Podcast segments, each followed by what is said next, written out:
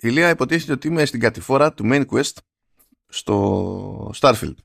Πράγμα που σημαίνει ότι και να βγάλει το main quest μετά εξακολουθώ να έχω μέλλον μιας και μιλάμε για περίπτωση Bethesda.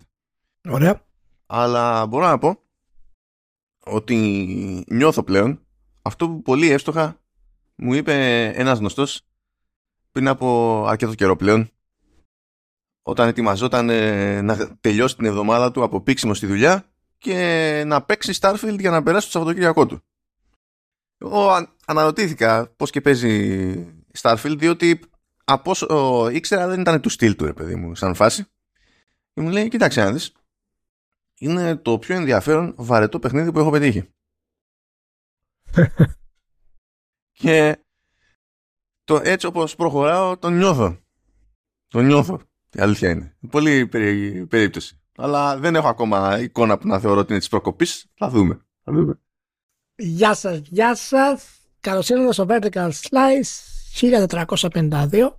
Ελπίζω να είστε όπα, όλοι όπα, όπα. Εντάξει. καλά. Μην το γίνουμε στο Βυζάντιο τώρα. Είναι μια ανάσα είσαι.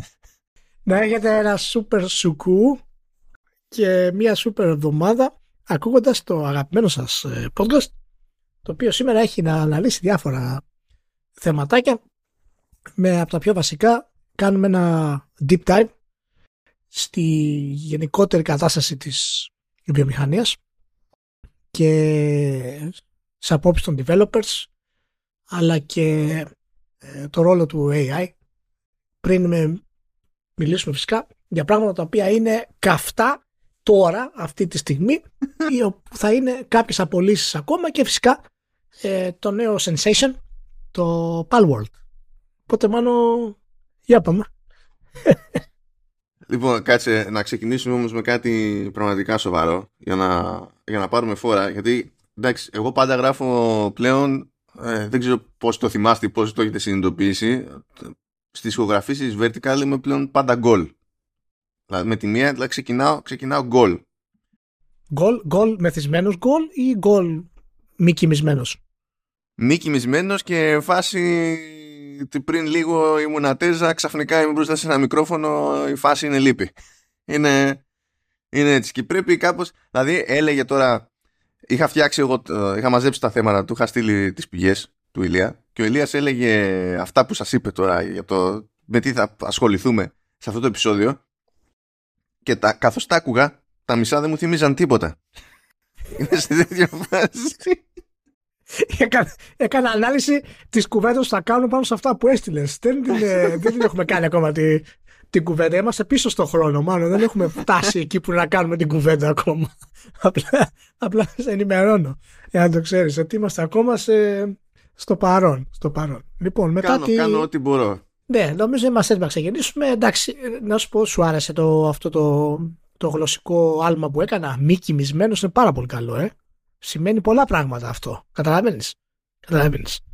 Εντάξει, είναι, είναι γρίφος για τους ακροατές. Είναι γρίφος. Ε, γρήφος, γρήφος, γρήφος, εντάξει, γρήφος. Λοιπόν, ε, είπαμε για το πάμε καλά. Έχω κρατήσει μια ειδισάρα κάβα από τον Οκτώβριο. Έλεγα κάποια φορά θα φανεί χρήσιμη. Οκ. Και ε, αισθάνθηκα ότι τώρα ταιριάζει. Διότι ήθε- ήθελα να μάθει ο κόσμος για ένα ιαπωνικό παιχνίδι για Switch που λέγεται Rose and Camellia. Ρόζα Καμίλια. Και ξέ, πώς ξέρεις ότι είναι υπερπαίχνιδο. Πέρα, πέρα από τον τίτλο δηλαδή. Πέ- πέρα από τον τίτλο. Ο τίτλος δεν υπονοεί τίποτα. Δηλαδή δεν είναι... Τίποτα. Ναι, γι' αυτό, γι' αυτό είναι υπερ, υπερτίτλος. Ρόζα Καμίλια. Θα σαν λέμε χαμομήλ και τσάι. Video, video game τίτλος. Τι να καταλάβεις. Για πάμε. Λοιπόν, λέει ότι ο παίκτης ε, είναι στο ρόλο μιας κοινής νητής, λέει, που μπαίνει σε μια αριστοκρατική ε, η- οικογένεια και τη βλέπουν με μισό μάτι, ρε παιδί μου. Και υποτίθεται ότι στο πλαίσιο αυτής της φάσης το, το, το ίδιο το gameplay καταλήγει να είναι ότι ρίχνεις χαστούκια σε συγγενείς. Σε, σε άλλες τύψεις. Είναι, είναι τύψεις, μόνο είναι τύψεις, έτσι. Και ε, ε, ε, ρίχνουν χαστούκια η μία στην άλλη. Αυτό είναι το gameplay. Να, να ενημερώσω ότι αυτό είναι ιαπωνικός τίτλος. Έτσι, να το, ξε- να το καταλάβετε. Εάν δεν το ξέρετε, μόνο και μόνο από το gameplay, θα καταλαβαίνετε ότι είναι Ιαπωνικός τίτλος. Κανένας στη Δύση δεν έχει τα κότσια να κάνει κάτι τέτοιο. Απλά, απλά σας το αναφέρω. Πάρα πολύ καλό. 9 στα 10. Κατευθείαν. Κάτσε, να δούμε. Τώρα θα δείτε, θα, επειδή πολλές φορές συζητάμε τι εστί 10, τι σημαίνει 10 κτλ. Τώρα θα καταλάβετε πώς πάμε στο 10. Από το 9. Διότι κάνανε κονέ με μια εταιρεία περιφερειακών και βγάλανε στην ουσία κάποια attachments που πηγαίνουν και κουμπώνουν πάνω στο, στα Joy-Con του Switch. OK. Okay. Και τι κάνουν αυτά τα attachments πάνω. Ε, είναι, έχουν σχέδιο σιδερογροθιάς.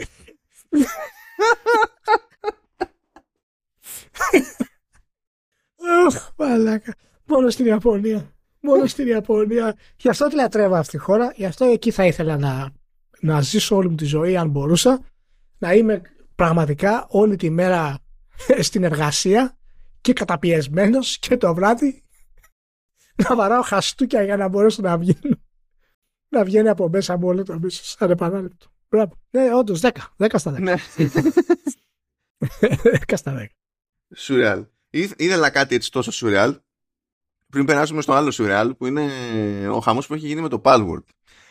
Μα το Θεό με το που είδα είδηση ότι μέσα σε λίγες ώρες έπιασε 9 εκατομμύρια. Ε, 1 εκατομμύριο. Λέω εντάξει, περιμένω στα feeds μου έναν οχετό από ε, περιεχόμενο στημένο για SEO. Ναι. Για να, για να βάλαμε τα keywords. Και όντως έγινε αυτό σε χρόνο μηδέν.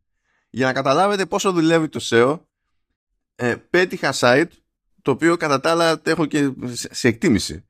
Αλλά πέτυχα site που όχι μόνο ε, κάθε τόσο ε, ανέβαζε για το επόμενο milestone στις πωλήσεις, αλλά κάθε φορά που έλεγε, ξέρω εγώ, τόσα εκατομμύρια, τόσα εκατομμύρια, τόσα εκατομμύρια, στο τέλος της νέας δημοσίευσης είχε link για κάθε προηγούμενη, για κάθε ένα από τα προηγούμενα εκατομμύρια σε πωλήσεις.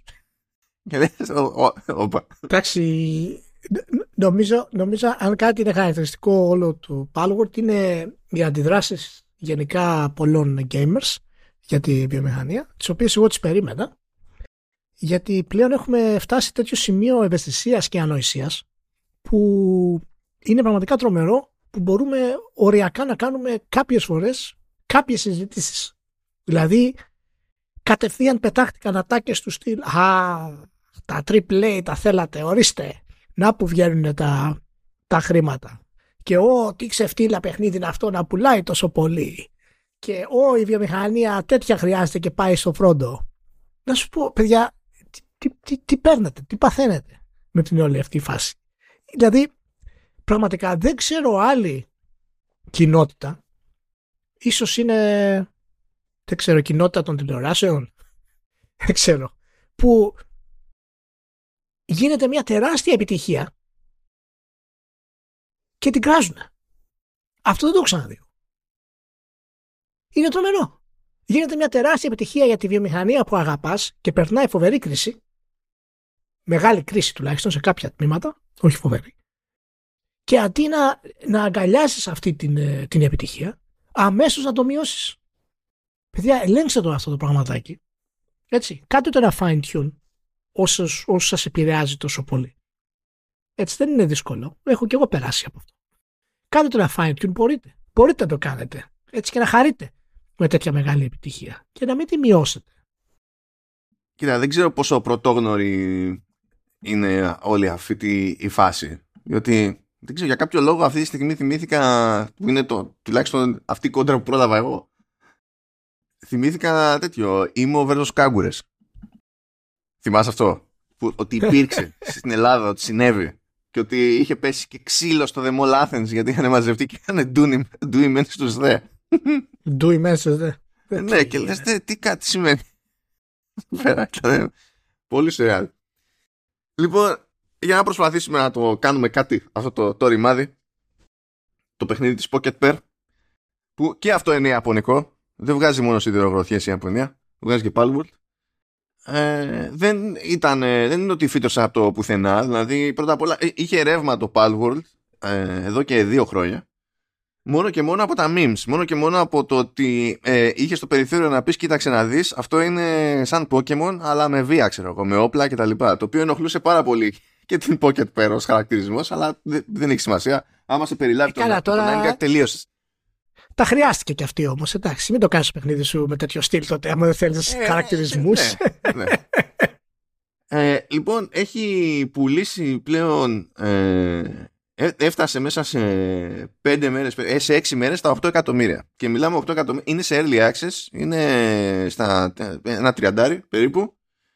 Ε, οι πωλήσεις αυτές είναι μόνο από Steam και λέω μόνο από Steam επειδή ε, λανσαρίστηκε κανονικά και σε, και σε Xbox. Ναι, είναι, είναι διαθέσιμο στο Game Pass, έτσι. Είναι, ναι, ακριβώς. Ε, μπορείτε να το αγοράσετε μεν στο Xbox, αλλά είναι και στο Game Pass μέσα σε όλα. Και τα νούμερα αυτά, στα νούμερα που ακούτε, δεν έχουν συμπεριληφθεί γιατί για την ώρα είναι και άγνωστα. Εδώ που τα λέμε. Οπότε το πόσοι το παίζουν for free στο Game Pass είναι άγνωστο και το πώς το έχουν αγοράσει στο Xbox είναι επίσης άγνωστο. Τώρα βέβαια, όχι ότι θα έχει κάνει, θα αλλάξει σημαντικά το νούμερο, δηλαδή πόσο να έχει πουλήσει σε Xbox στην τελική για να σου κάνει μεγαλύτερη εντύπωση από το 8 εκατομμύρια σε, σε 5 μέρες σε Steam. Έτσι. Απλά τέλος πάντων το διευκρινίζουμε λίγο εκεί πέρα.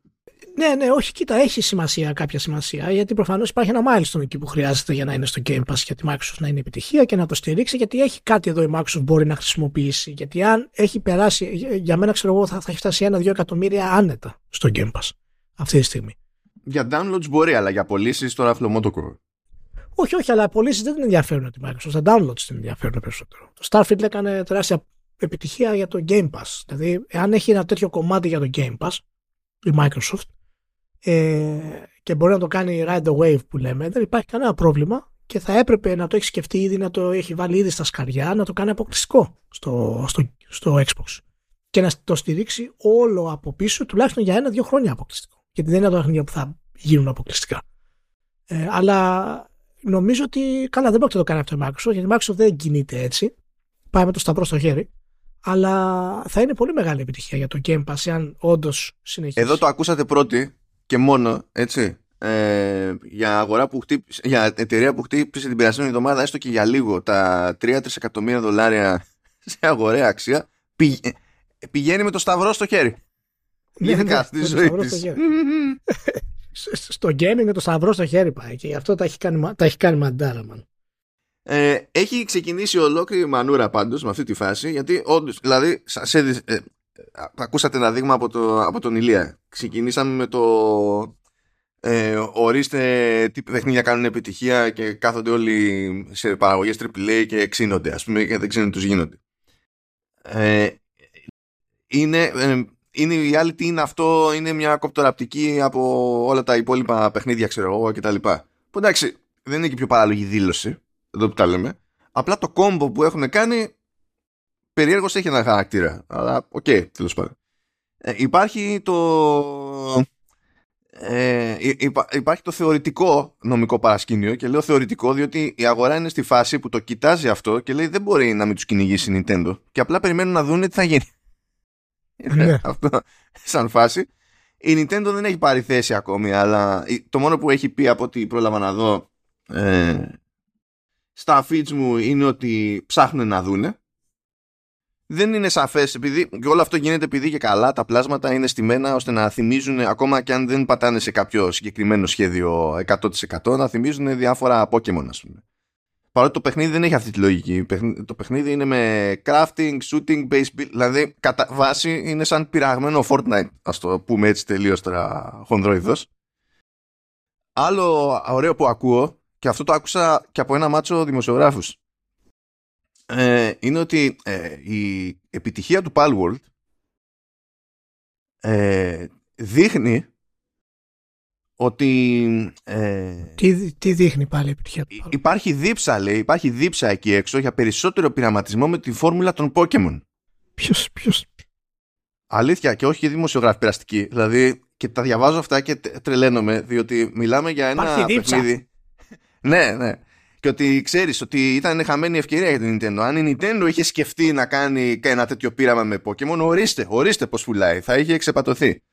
Παιδιά, δεν ξέρω ποιος πιστεύει ότι η Nintendo θα ξυπνήσει μια μέρα και θα πει: Θα κάνω το, τα Pokémon περίπου shooter και θα μπορώ να πιάνω πλάσματα ε, τα οποία θα τα βάζω να δουλεύουν σαν υλότες ε, να, και ύστερα θα μπορώ να, να, να βάζω, να τα σκοτώνω στην ουσία τα, τα πλάσματα αυτά όταν δεν τα ξαμολάω για να σκοτώνουν ανθρώπους τα πλάσματα. Μιλάμε, αυτό το φαντάζομαι με Nintendo τώρα από πίσω.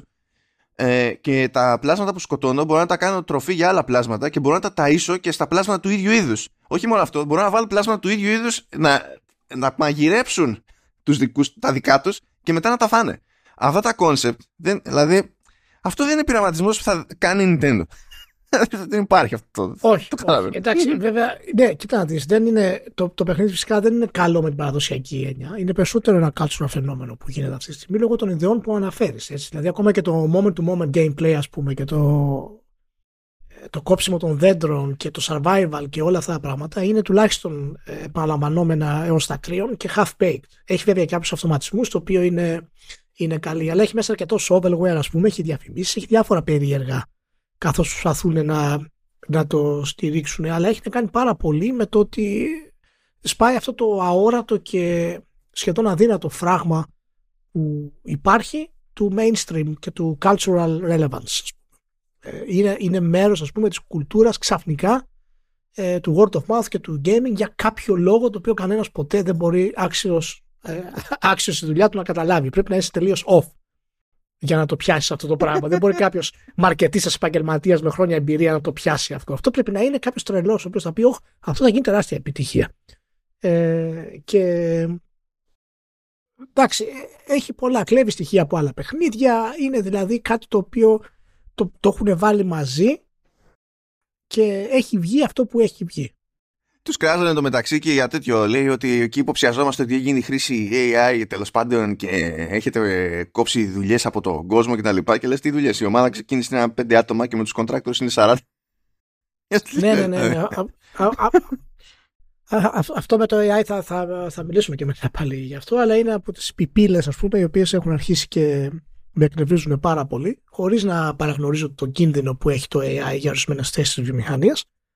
Ε, αλλά αυτό, αυτές οι υπεραπλουστεύσεις και δηλώσεις ας πούμε, που βρίσκεις στα social media και τα λοιπά μου έχετε να τραβήξω ας πούμε, τα, τα μάτια μου και να τα βάλω να τα μαγειρέψω να τα φάει ο, εδώ τα παιδάκια που έχουμε ξέρω αλλά αυτό θα είναι abuse, δεν επιτρέπεται. Οπότε λέω να μην το κάνω γενικά.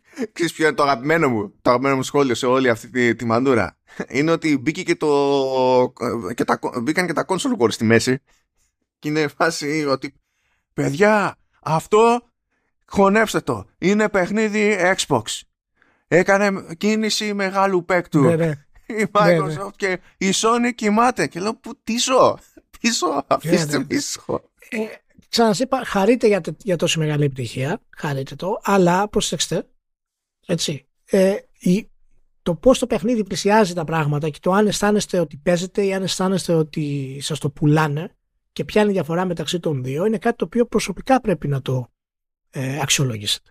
Αυτό το πράγμα, αν σας αρέσουν αυτού του είδους ε, τα παιχνίδια. Γιατί αν κάποιος το παίξει, μάλλον και, και πει ότι κοίτα, δεις, αυτό το πράγμα δεν υπάρχει για να το παίζω, υπάρχει για να, ξέρεις, να με τραβήξει μέσα ως καταναλωτή, ας πούμε. Το οποίο, ε, ναι, είναι και μια πολύ λογική, ας πούμε, όλων αυτών των παιχνιδιών.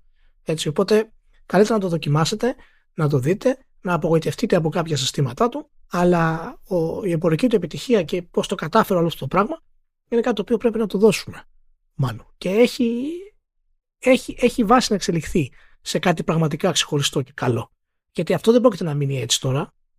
Θα περάσει από updates, θα περάσει από upgrades, θα περάσει από διάφορα πράγματα για να φτάσει στο όραμά του ε, αυτό που είναι.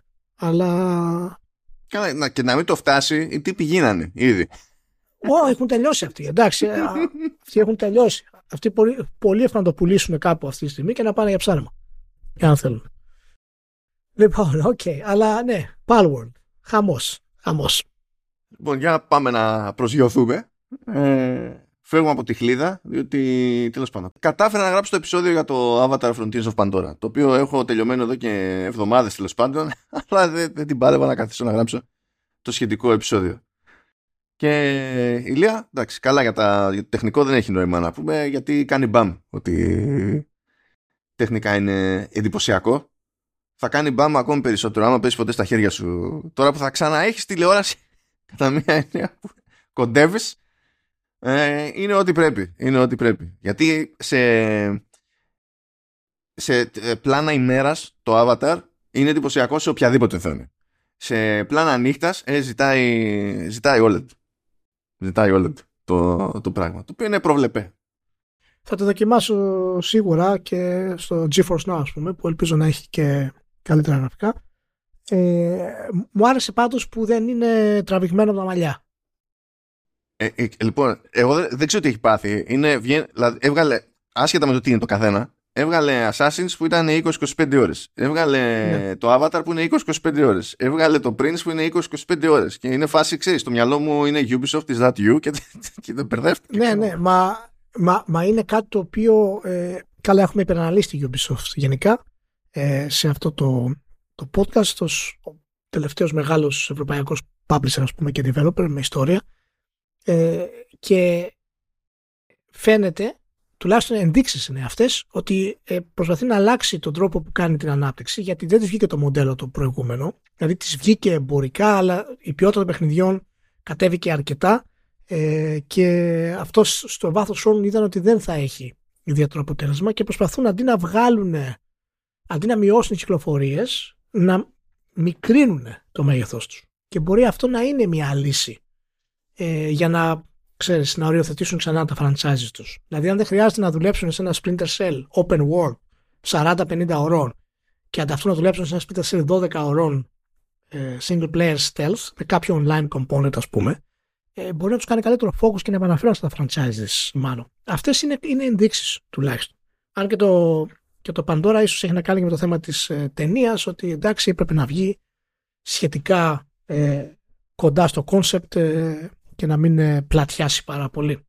Κοίτα, ε, η αλήθεια είναι ότι η απόδοση της νοοτροπίας του κόσμου στο, στο παιχνίδι ε, είναι πάρα πολύ καλή. Το, το, δηλαδή το, το feel του, της Pandora και της λογικής Pandora και τα λοιπά το έχουν πιάσει όντως το οποίο δεν το λες έκπληξη για την περίπτωση της Ubisoft ε, ε, δηλαδή εδώ, εδώ στείλουν κόσμους που είναι μια χαρά άσχετα με τι γίνεται μετά σε αυτούς τους κόσμους ε, όταν ξεκινάνε από το μηδέν. Και εδώ δεν ξεκινάνε από το μηδέν, γιατί είχαν και την εταιρεία του Κάμερον με όλη την τροφή μασημένη. Κάνα μια έννοια. πάρτε, εδώ τα έχουμε στήσει, ξέρω εγώ, όλο το lore. Ναι, ναι. Μα, μα είναι και δύσκολη προσέγγιση κάπως για έναν developer κάτι τέτοιο, γιατί ο πρωταγωνιστής είναι ο κόσμος. Δεν είναι η στην ουσία οι χαρακτήρες. Οπότε αυτό δεν μεταφράζεται καλά ως video game. Γιατί χρειάζεται να έχεις ένα, ένα drive με το χαρακτήρα σου για να προχωρήσεις, ας πούμε, κτλ αλλά το ότι η Ubisoft ξέρεις, έμεινε εκεί για να αποδώσει τον κόσμο όπως πρέπει ε, είναι, είναι πολύ θετικό και πραγματικά ε, θέλω να πιστεύω και, και εύχομαι να πάει καλά σε αυτό το κομμάτι. Εμπορικά δηλαδή. είναι κουλό πάντως το, το παιχνίδι, εντάξει. Δηλαδή, και ναι, εντάξει. Είναι, είναι κουλό για πράγματα που, σε πράγματα που δεν περίμενα και είναι καλό επίσης σε πράγματα που δεν περίμενα. Ας πούμε, η φάση με το... Καλά, first person shooter είναι κατά βάση, έτσι, και σε ανοιχτό κόσμο κτλ. Αλλά έχει λογική λίγο puzzle platforming και αυτό το κάνει καλά.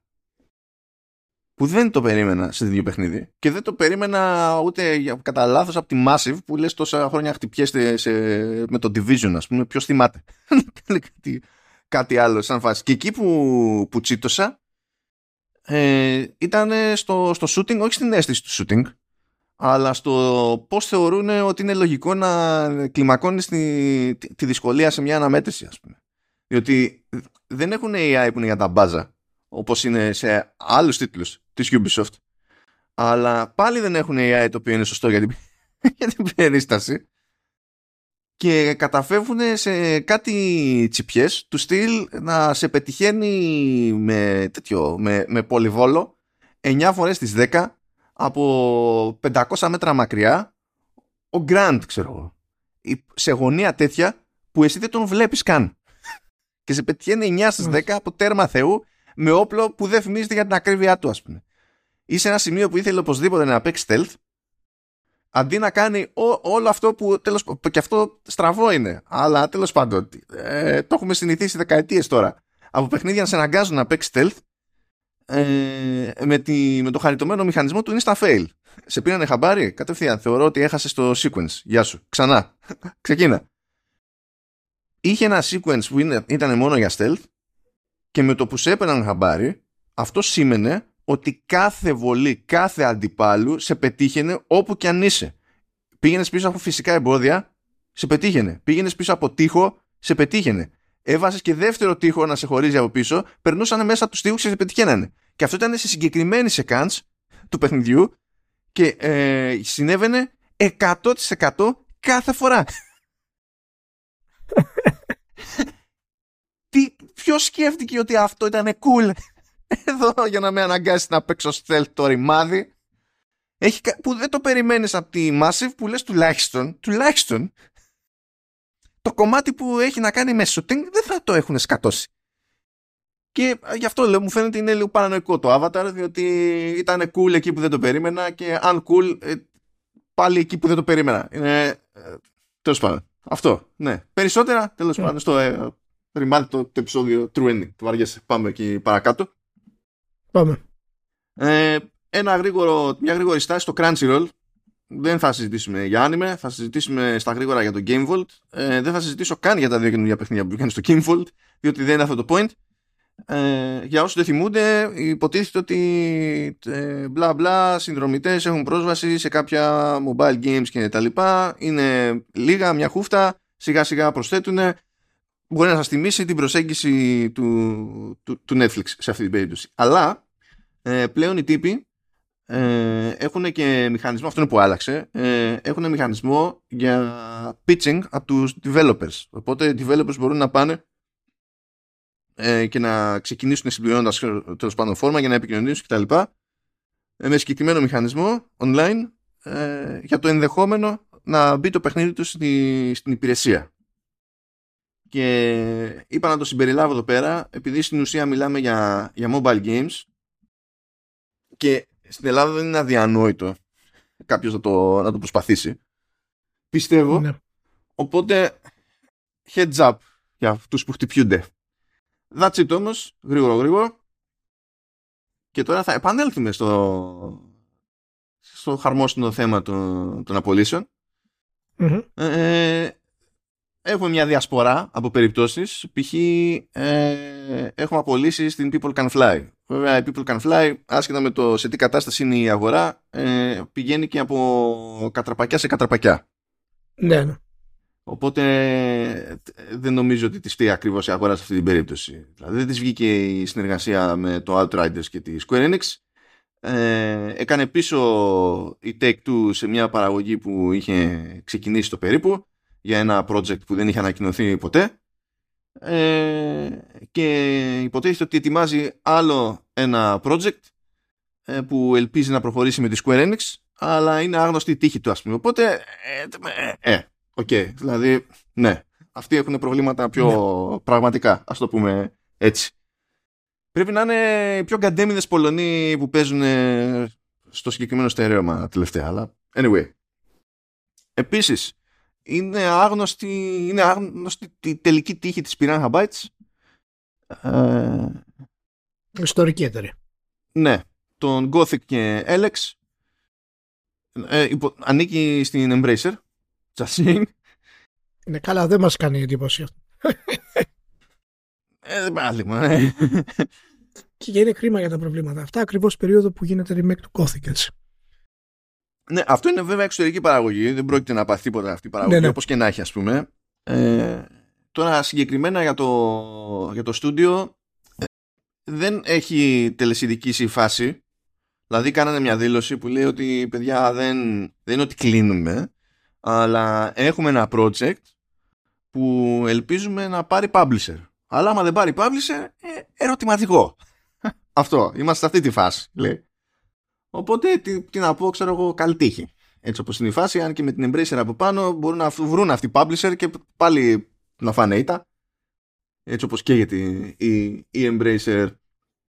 Και έχουμε και κάτι πιο φαντασμαγορικό, κατά μία διότι θα πάρουν πόδι 530 άτομα από την Riot Games και αυτό πηγαίνει πακέτο με το κλείσιμο της Riot Forge. Η Riot Forge στην ουσία ήταν ένα label εντός της Riot Games που έκανε τα κονέ για εξωτερικές παραγωγές ε, για παιχνίδια στην ουσία που βασίζονται στον κόσμο του League of Legends αλλά δεν είναι παιχνίδια League of Legends. Ε, προλάβανε, βγάλανε δύο. Τώρα που είναι το Φεβρουάριο βγάζουν ένα τρίτο παιχνίδι που όλα ήταν με εξωτερικές συνεργασίες. Δεν ήταν παιχνίδια που έφτιαχνε η ίδια η Riot δηλαδή. Ναι, ναι. Και μετά κλείσιμο. ναι, θα, θα κλείσει όλο αυτό το, το label, θα κοπούν αυτές τις παραγωγές γενικά, γιατί δεν έχουν πάλι. Όχι, ε, δεν και... Ήταν πάρα πολύ φιλόδοξο γενικά αυτή η κίνηση του, του Riot Forge και αυτή την επέκταση. Έτσι, δηλαδή το, το League of Legends είναι φυσικά ε, σημαντικό IP, αλλά το να κάνεις ολόκληρη σειρά επιχείρηση μέσα από τους τίτλους του και το, τον κόσμο του δεν είναι κάτι το οποίο ε, θα είχε από ιδιαίτερα μέλλον. Ναι, ε, εγώ πιστεύω ότι υπερεκτιμήθηκε ε, η σύνδεση που φαντάστηκε ότι έχει ο κόσμος, το κοινό ναι, δηλαδή, ναι, με ας το πούμε ιστορία, χαρακτήρες και τα λοιπά στο League of Legends που η μόνη φορά που υπήρχε κάτι τέτοιο με αρχή, μέση και τέλος στα σοβαρά ήταν ε, στη σειρά που κάνανε με Netflix. Το άνοιγμα, το άνοιγμα, ναι. Ναι, ε, αυτό τέλος πάντων. Γιατί στο παιχνίδι, τώρα, σε όλη αυτή την κατηγορία παιχνίδι, όχι, όχι, μόνο στο τέτοιο, το να προσποιούμαστε ότι συμβαίνει κάτι σοβαρό, ας πούμε, χαρακτήρες, ιστορία κτλ. είναι ανέκδοτο. Δηλαδή, όχι, όχι. Αυτό είναι καθαρά επιχειρηματική επιλογή, ας πούμε, η οποία δεν βγήκε. Οπότε, ναι, είναι λυπηρό, αλλά είναι καθαρά επιχειρηματική επιλογή. Θα μπορούσε κάλλιστα να είχε βγει και η Riot Force να έκανε ακόμα μεγαλύτερες ε, συμφωνίες. Αλλά δεν έχει χτιστεί το League of Legends για να έχει κόσμο. Το League of Legends χτίστηκε με συγκεκριμένο τρόπο να έχει gameplay και μετά ξαναχτίζεται όλο το lore πάνω σε αυτό. Και αυτό ποτέ δεν λειτουργεί καλά, ιδιαίτερα όταν μιλάμε για παιχνίδι το οποίο είναι αυτό του στυλ, έτσι. Ναι, ναι, ναι. Και υποτίθεται, σύμφωνα με τις δηλώσεις δηλαδή της Riot, ότι το πρόβλημα δεν ήταν μόνο η περίπτωση της Riot Forge, γιατί λέει, ε, βάλαμε διάφορα στοιχήματα, λέει τα τελευταία χρόνια, από το 2019, να το έχετε στην άκρη του μυαλού σας αυτό το από το 2019 γιατί υπονοεί από την αρχή της πανδημίας. Αυτό. Ε, που πολύ απλά δεν τους βγήκαν. Και μέσα σε αυτό το, το διάστημα σου λέει ως εταιρεία σε όγκο δηλαδή εργαζομένων διπλασιαστήκαμε. Είναι, είναι κλασική ιστορία για, για την περίοδο αυτή που διανύουμε Ακριβώς, ακριβώς. Μα, μα είναι αυτό που είπα και στο προηγούμενο pod, ότι πρέπει να προσέχουμε όταν μιλάμε με τα νούμερα το τι ακριβώς εννοούμε. Γιατί η βιομηχανία ως προσλήψεις σε εταιρείες που κάνουν τα video games είχε άνοδο. Αλλά πια συνολικά τη βιομηχανία και παραρτήματα της βιομηχανίας από το στούντιο της Amazon μέχρι το Twitch και μέχρι ας πούμε τη Riot Forge ε, θα δεις ότι υπήρχε πτώση. Παράλληλα βέβαια ε, οι προσλήψεις γίνονται σε άλλα κομμάτια της εταιρείας καθώς αναδιοργανώνονται οι εταιρείες μετά του COVID. Οπότε χρειάζεται προσοχή για αυτό το πράγμα. Πολύ πιο ενδιαφέρον θα έχει ε, σε λίγο που θα πούμε την, ε, για, για, για τα χρήματα που ξοδεύτηκαν και την πτώση τους που είχαν ε, το 23 εν, παρά την άνοδο της βιομηχανίας σε τζίρο. Πάντως ε, το mood συνεχίζει να είναι στραβό ε, ως προς τις απολύσεις ναι, ναι, για το 24, sorry, sorry, για το 24 δεν πάει όπως το 23. Το 24 μέσα σε, σε 10 μέρες έχει κάνει το, το 20% των απολύσεων, ας πούμε, το 23. Οπότε ναι. το, το, 24, το 24 είναι αυτό το οποίο πρέπει να συζητήσουμε για το αν θα δημιουργήσει μεγάλο πρόβλημα αυτή τη στιγμή. Ναι, είναι φάση δύο, δύο έργα σε ένα καράτε που λέει. Γιατί όντως νομίζω ήταν 10.500 απολύσεις το 2023 και είναι, είναι πάνω από τα 2.000, 2.500 κάτι τέτοιο και δεν έχει βγει ο πρώτος μήνας ας πούμε. Ναι, είναι ναι. λίγο πρόβλημα. Ε, εντάξει, ε, και, ναι, ναι, και αυτό να πούμε εντάξει, και πάλι πρέπει να προσέχουμε τι εννοούμε για αυτό το πράγμα. Δηλαδή, άλλο η αγορά όθησε τις εταιρείες να απολύσουν και άλλο κάναμε επιχειρηματικές επιλογές όπως η Riot και απολύσαμε 500 άτομα. Ε, είναι ναι, διαφορετικό αυτό για το πώς θα το πούμε. Σε αυτό το, το mood, το κλίμα, υποτίθεται ότι έκανε εκεί πέρα κάποιες κουβεντούλες στο Games Industry Biz με πηγές κυρίως ανώνυμες. Αλλά για να πάρετε μια ιδέα, ε, είναι ανώνυμες στο στυλ ε, μιλήσαμε και με επικεφαλής publisher. Μιλήσαμε και με δημοσιογράφους, μιλήσαμε και με developers, μιλήσαμε με, με διαφόρους. Απλά δεν μπορούμε να σας πούμε με ποιους και τα λοιπά. Και θεωρούν ότι ε, ακόμα και αν υποθέσουμε ότι το 23 ήταν η χρονιά με τις απολύσεις που μπορεί να χάσει αυτή τη... να χάσει τα πρωτεία του 2023 ε, η εντύπωση της αγοράς είναι ότι το 2024 θα έχουμε πολλά κλεισίματα στο στούντιο το οποίο προφανώς θα πάει πακέτο με, με απολύσεις. Και η θεωρία που τρέχει Βασικά πέφτουν διάφορες θεωρίες. Του στυλ ότι πήραν το πράσινο φως υπερβολικά πολλές παραγωγές. Και ότι... Καλά, αυτό, α, α, αυτό, αυτό το ξέρουμε. Ε, ναι, δηλαδή, αυτό το, το ζούμε. Ναι, δεν πρέπει καν να χρειάζεται έρευνα για αυτό το κομμάτι. Έτσι το έχουμε ξαναπεί πολλές φορές. Ειδικά από την εποχή του COVID και τα λοιπά, που εκλήφθηκε ως, ε, ξέρεις, ένα boon για τη βιομηχανία. Ένα μεγάλο ε, κόλπο, ας πούμε, για να βγουν περισσότεροι τίτλοι. Και το είπες στο προηγούμενο pod. Έτσι, ότι μόνο στη Steam είχαν βγει 14.000 τίτλοι, ας πούμε, για το, για την προηγούμενη χρόνια. Έτσι, δηλαδή. εντάξει, αυτοί οι 14.000 τίτλοι δεν εμφανίζονται από το μηδέν. Είναι από εταιρείες και από developers. Και από αυτούς το μεγαλύτερο ποσοστό, άμα δεν πετύχει, θα κλείσει. Είναι, είναι, έτσι είναι. Να θυμηθείτε ότι τα τελευταία 3-4 χρόνια έχουν ανοίξει πολλά στούντιο με φράγκο από VC Funds και τώρα αυτά τα VC Funds είναι στη φάση της ξενέρας. Οπότε το ζήτημα δεν είναι μόνο αν θα κλείσουν στούντιο που ανήκουν σε κάποιον publisher. Δεν είναι αν θα πουληθεί ναι. κάποιος σε κάποιον. Είναι ότι και πολλές από αυτές τις περιπτώσεις που έχετε ακούσει, ο βετεράνος από την τάδε εταιρεία πήγε και σε το δικό του στούντιο και ετοιμάζει αυτό και ναι, ναι, ναι, πήρε φράγκο τόσο από τους τάδε. Ε, έχει να πέσει πολύ κλάμα σε αυτή τη, τη φάση. Και φυσικά, φυσικά έχει ευθύνη η αγορά και το management ως συνήθως, διότι η λογική αυτά τα χρόνια ήταν ε, να, μπορούμε να πάρουμε δάνειο για πλάκα. Και αυτό δεν είναι ότι το έλεγε απλά ο developer ή ο publisher, είναι ότι το VC fund που έδινε τα λεφτά για να στηθούν στούντιο, ε, σκεφτόταν ότι μπορούσε να πάρει δάνειο για πλάκα, ή αυτός που είναι πελάτης του VC fund και θα δώσει λεφτά στο fund και περιμένει από το fund να τα επενδύσει κάπου και να βγάλει λεφτά, θεωρούσε λογικότερο να τα δώσει κάπου εκεί ε, και να πάνε σε μια βιομηχανία που φαινόταν να εκρήγνεται ας πούμε στη φάση της πανδημίας από το να τα παρατήσει ως καταθέσεις στην τράπεζα που τα επιτόκια ήταν ε, μείον.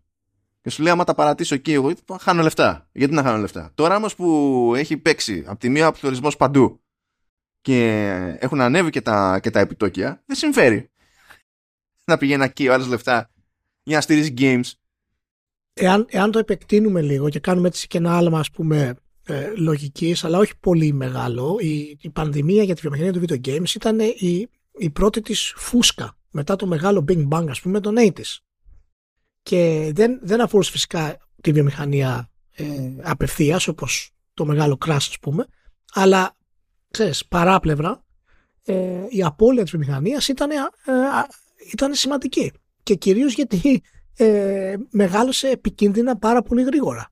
Ε, δημιουργώντας έτσι αυτή τη, αυτή τη φούσκα, ας πούμε. Και κάποιοι την πέτυχαν, κάποιοι όχι. Παραδείγματος χάρη το Pal World είναι ένας από που επιβίωσαν αυτή τη περίοδου της πανδημίας και βγαίνει αυτή τη στιγμή με μεγάλη επιτυχία. Αλλά είναι μέρος της, ε, της κατάστασης και εξηγήσει και... Ε, είναι χαρακτηριστικό όταν ρωτάς τον Μιζόμπε της Pocket Pair πόσο, ποιο ήταν το budget, λέει δεν ξέρω. Ναι, δεν ξέρω. Και προτιμώ ναι, να μην ναι. μάθω, λέει. ναι, ναι. Ε, οπότε είναι και αυτό, ξέρεις, ξαναμπήσουμε την κατάσταση πούμε, της, ε, της βιομηχανίας μας για να δούμε πού θα, πού θα βγει. Ε, ε, το, το κακό στην όλη υπόθεση για μένα είναι ότι μόλις μυριστήκανε publishers, developers κτλ. free money, ε, είπαν γυχά. Ε, το επίσης κακό είναι ότι διάφορα fans σε αυτή την περίπτωση ε, δεν ζόριζαν αυτούς που πηγαίνουν να χρηματοδοτήσουν για να τους πούνε κάτι συγκεκριμένο. Για το... Και όλοι απλά περιμένανε growth, growth, growth, growth, growth, growth. Ανάπτυξη, ανάπτυξη, πάμε to the moon. Και έγινε μια προσαρμογή των αγορών και φτάσανε, δηλαδή έτσι κι αλλιώς κράζαμε τις χρηματαγορές εδώ πέρα στο vertical με την αιμονή που έχουν στην ανάπτυξη, απλά γιατί έτσι και χεστήκαμε για την κερδοφορία. Και ξαφνικά σφιχτήκανε και τώρα περιμένουν κερδοφορία. Αλλά όταν τα παίρνουν τα λεφτά οι εταιρείες και προσλαμβάνανε και δίνανε το πράσινο φως σε παραγωγές με τη λογική ότι δεν βαριέσαι το έχουμε. Αγνοώντας την κερδοφορία τώρα ξαφνικά πρέπει να προσαρμοστούν όλοι απότομα. Και φταίνε, φταίνε όλοι μαζί δηλαδή όλοι, όλοι μαζί φταίνε σε αυτή την αλυσίδα. Και περισσότερο για μένα με εταιρείες με κάποιο μέγεθος δεν δικαιούνται να δηλώνουν και έκπληξη. Δηλαδή η μόνη έκπληξη είναι ότι εντάξει δεν ξέρεις πότε οι αγορές θα αλλάξουν γνώμη και πότε θα πέσει η χρονική στιγμή που θα τον φας αλλά στην τελική είναι και επιλογή του management το ε, πάμε για το free money Και αυτή η επιλογή δεν πηγαίνει με το ε, αποκλείεται να πάει κάτι στραβά. Δεν γίνονται αυτά στη ζωή. Το έχουμε. Εντάξει. Πάντως η Ατάκα, ο βετεράνος ε, έφυγε να ανοίξει το δικό του στούντιο. λοιπόν, πραγματικά ε, από μνήμης, νομίζω δύο μόνο άνθρωποι στην ιστορία της βιομηχανίας το έχουν καταφέρει. Δηλαδή να φύγουν από μια μεγάλη εταιρεία με μια μεγάλη επιτυχία και να πούνε: Ω, θα ανοίξω το δικό μου στούντιο για να είμαι ο καλύτερος. Και αυτό το έχει κάνει ο Σιντ Μάιερ και ο Κοτζίμα. Λοιπόν, θα κάνω μια έρευνα να δω αν έχουν υπάρξει στην ιστορία άλλοι οι οποίοι έχουν όντως μείνει ζωντανοί αφού, από τη στιγμή που είπαν εγώ ως βετεράνο βιομηχανίας θα κάνω μια νέα κίνηση και θα γίνω ανεξάρτητος. Νομίζω αναγκαστικά μετράει και ο Ζαμπέλα. Εντάξει, εντάξει. Μετράει και ο Ζαμπέλα. Αυτός προσπάθησε να γλιτώσει από την Activision και κατέβηκε, κατέληξε στην EA, αλλά κατέληξε στην EA και ε, είναι παιδί μου πάρε κάνε κουμάτι. κάνε ό,τι γουστάρει, ξέρω εγώ, τόσο πολύ. Όχι, όχι, ναι, είναι, είναι περίεργο γιατί δεν είναι. Ακόμα και ο, ακόμα και ο, και ο Will Wright το κατάφερε. Αυτό το πράγμα που ήταν από τους πρώτους που αποφάσισαν να το κάνουν. Φυσικά δεν χρειάζεται να μιλήσουμε για το Levine, το Spector και τα λοιπά και το Molyneux, όλη αυτή η γενιά. Ο βετεράνος πάει να φτιάξει το δικό του στούντιο, είναι καταστροφή. Είναι ναι. καταστροφή. λοιπόν, θα, θα, το, θα το ψάξω αυτό. Θα το ψάξω γιατί έχει ενδιαφέρον νομίζω. Δεν το έχουμε καλύψει. OK. Okay. Λοιπόν, ε, να πάμε σε μερικά πιο γρήγορα πριν πάμε σε μερικά πιο ζώρικα πάλι έτσι να, να αλλάζουμε λίγο γεύση. Εγώ κράτησα κάβα από CES την ανακοίνωση ενός ακόμη handheld PC στα χνάρια του Steam Deck. Απλά κάνω χάζι αυτή την κατηγορία. Ε, την, τιμή και δόξα στην MSI που λέει πώς να το βαφτίσω εγώ αυτό. Θα το πω κλό. Είναι το The Claw. Είναι... Ε, τα, τα φορητά PC είναι η νίκη του μπαμπά. Να το ξέρεις ό,τι post βλέπω στο facebook έχει να κάνει «Ω, τώρα οι μπαμπάδες είναι ελεύθεροι». Πραγματικά δηλαδή είναι φοβερό, είναι φοβερό. Ε, και είναι, «Ω, το χρειαζόμασταν τελικά». Οι μπαμπάδες, αυτά τα 10 δευτερόλεπτα που έχεις ελεύθερα να παίξεις το Lenovo που θα κάνει load ας πούμε σε ένα λεπτό για να δύο λεπτά να παίξει το παιχνίδι, εσύ θα κάτσεις να παίξει το. θα κάτσεις να κοιμήσει το μωρό σε αυτό το διάστημα. Έχει πολύ πλάκα. Για ε, ε, MSI καλύτερα να καθίσεις να βγάζει οθόνες, ξέρω εγώ και τέτοια. Λοιπόν, και μιλάμε τώρα στο δεκλό. Τι... Άκου, άκου, δηλαδή πόσο PC είναι η φάση. Έχουμε βάλει RGB lighting στη, στο, στο well των αναλογικών μοχλών. Και λες, mm. με ξεκιν... ήδη λυπάμαι.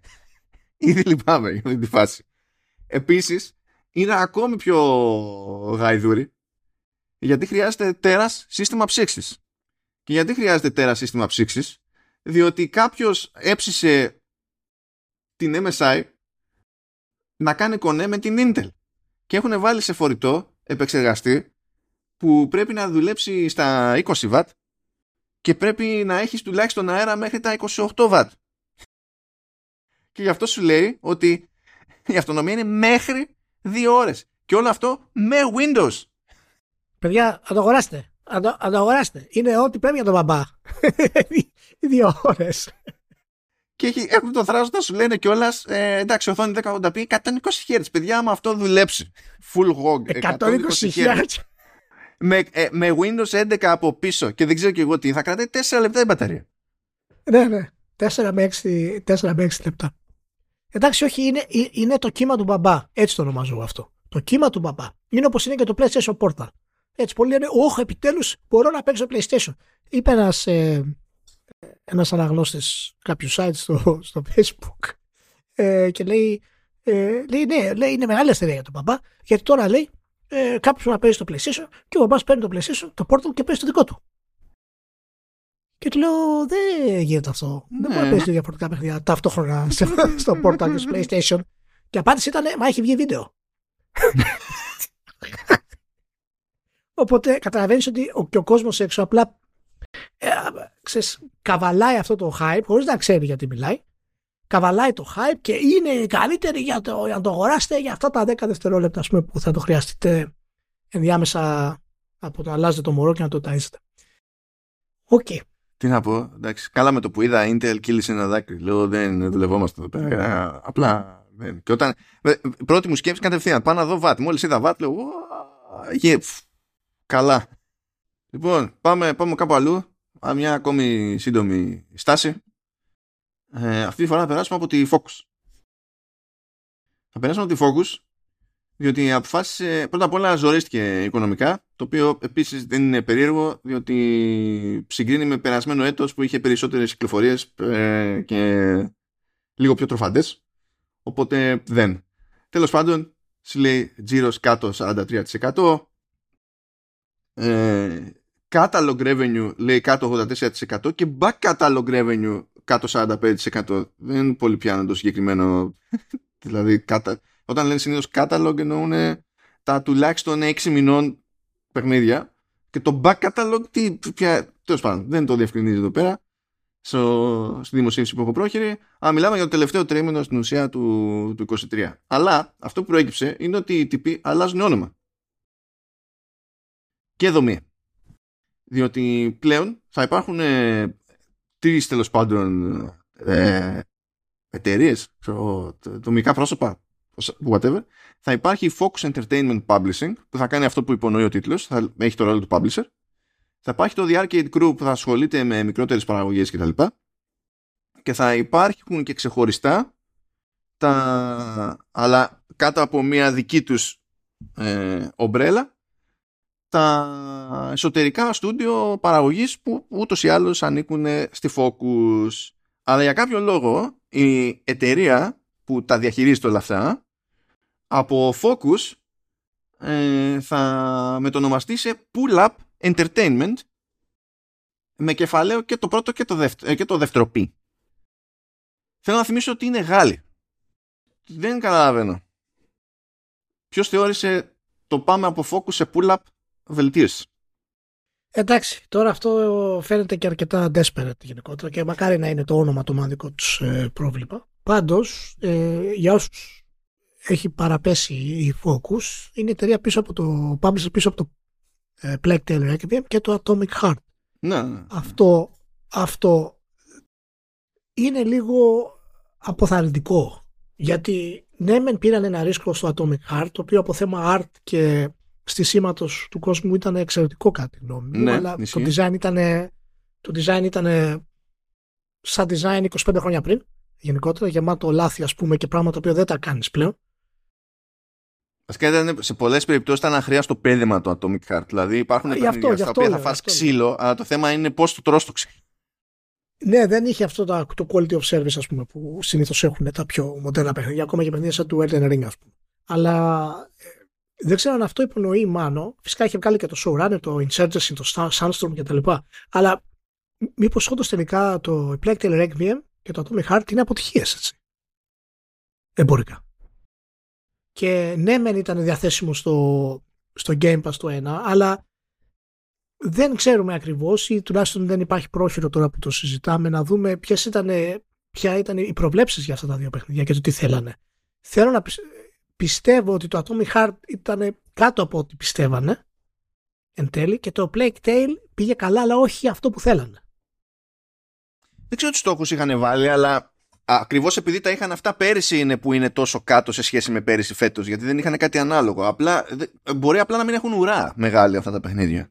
Και όχι απαραίτητα να μην πήγανε καλά, ας πούμε. αυτό, κατα, αυτό καταλαβαίνω γιατί, γιατί 43% πτώση δεν είναι σε έσοδα, είναι, είναι μικρή. Σημαίνει ότι δεν πούλησε τίποτα στην πραγματικότητα ε, αυτή η χρονιά από αυτό το κομμάτι. Είναι, είναι το μισό κομμένο και αυτό υποδηλώνει συχνά ότι δεν υπάρχει ουρά στο, στο κατάλογο. Δηλαδή πούλησε ότι πούλησε όταν βγήκε και μετά τελείωσε.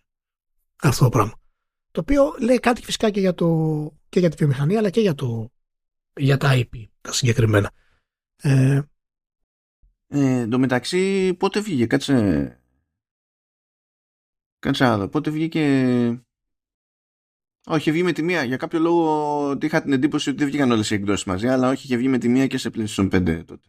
Απλά τώρα φάγα τον μπέρδεμα επειδή είχε, είχε σκάσει Game Pass αυτό το διάλογο. Εγώ τέλος πάντων.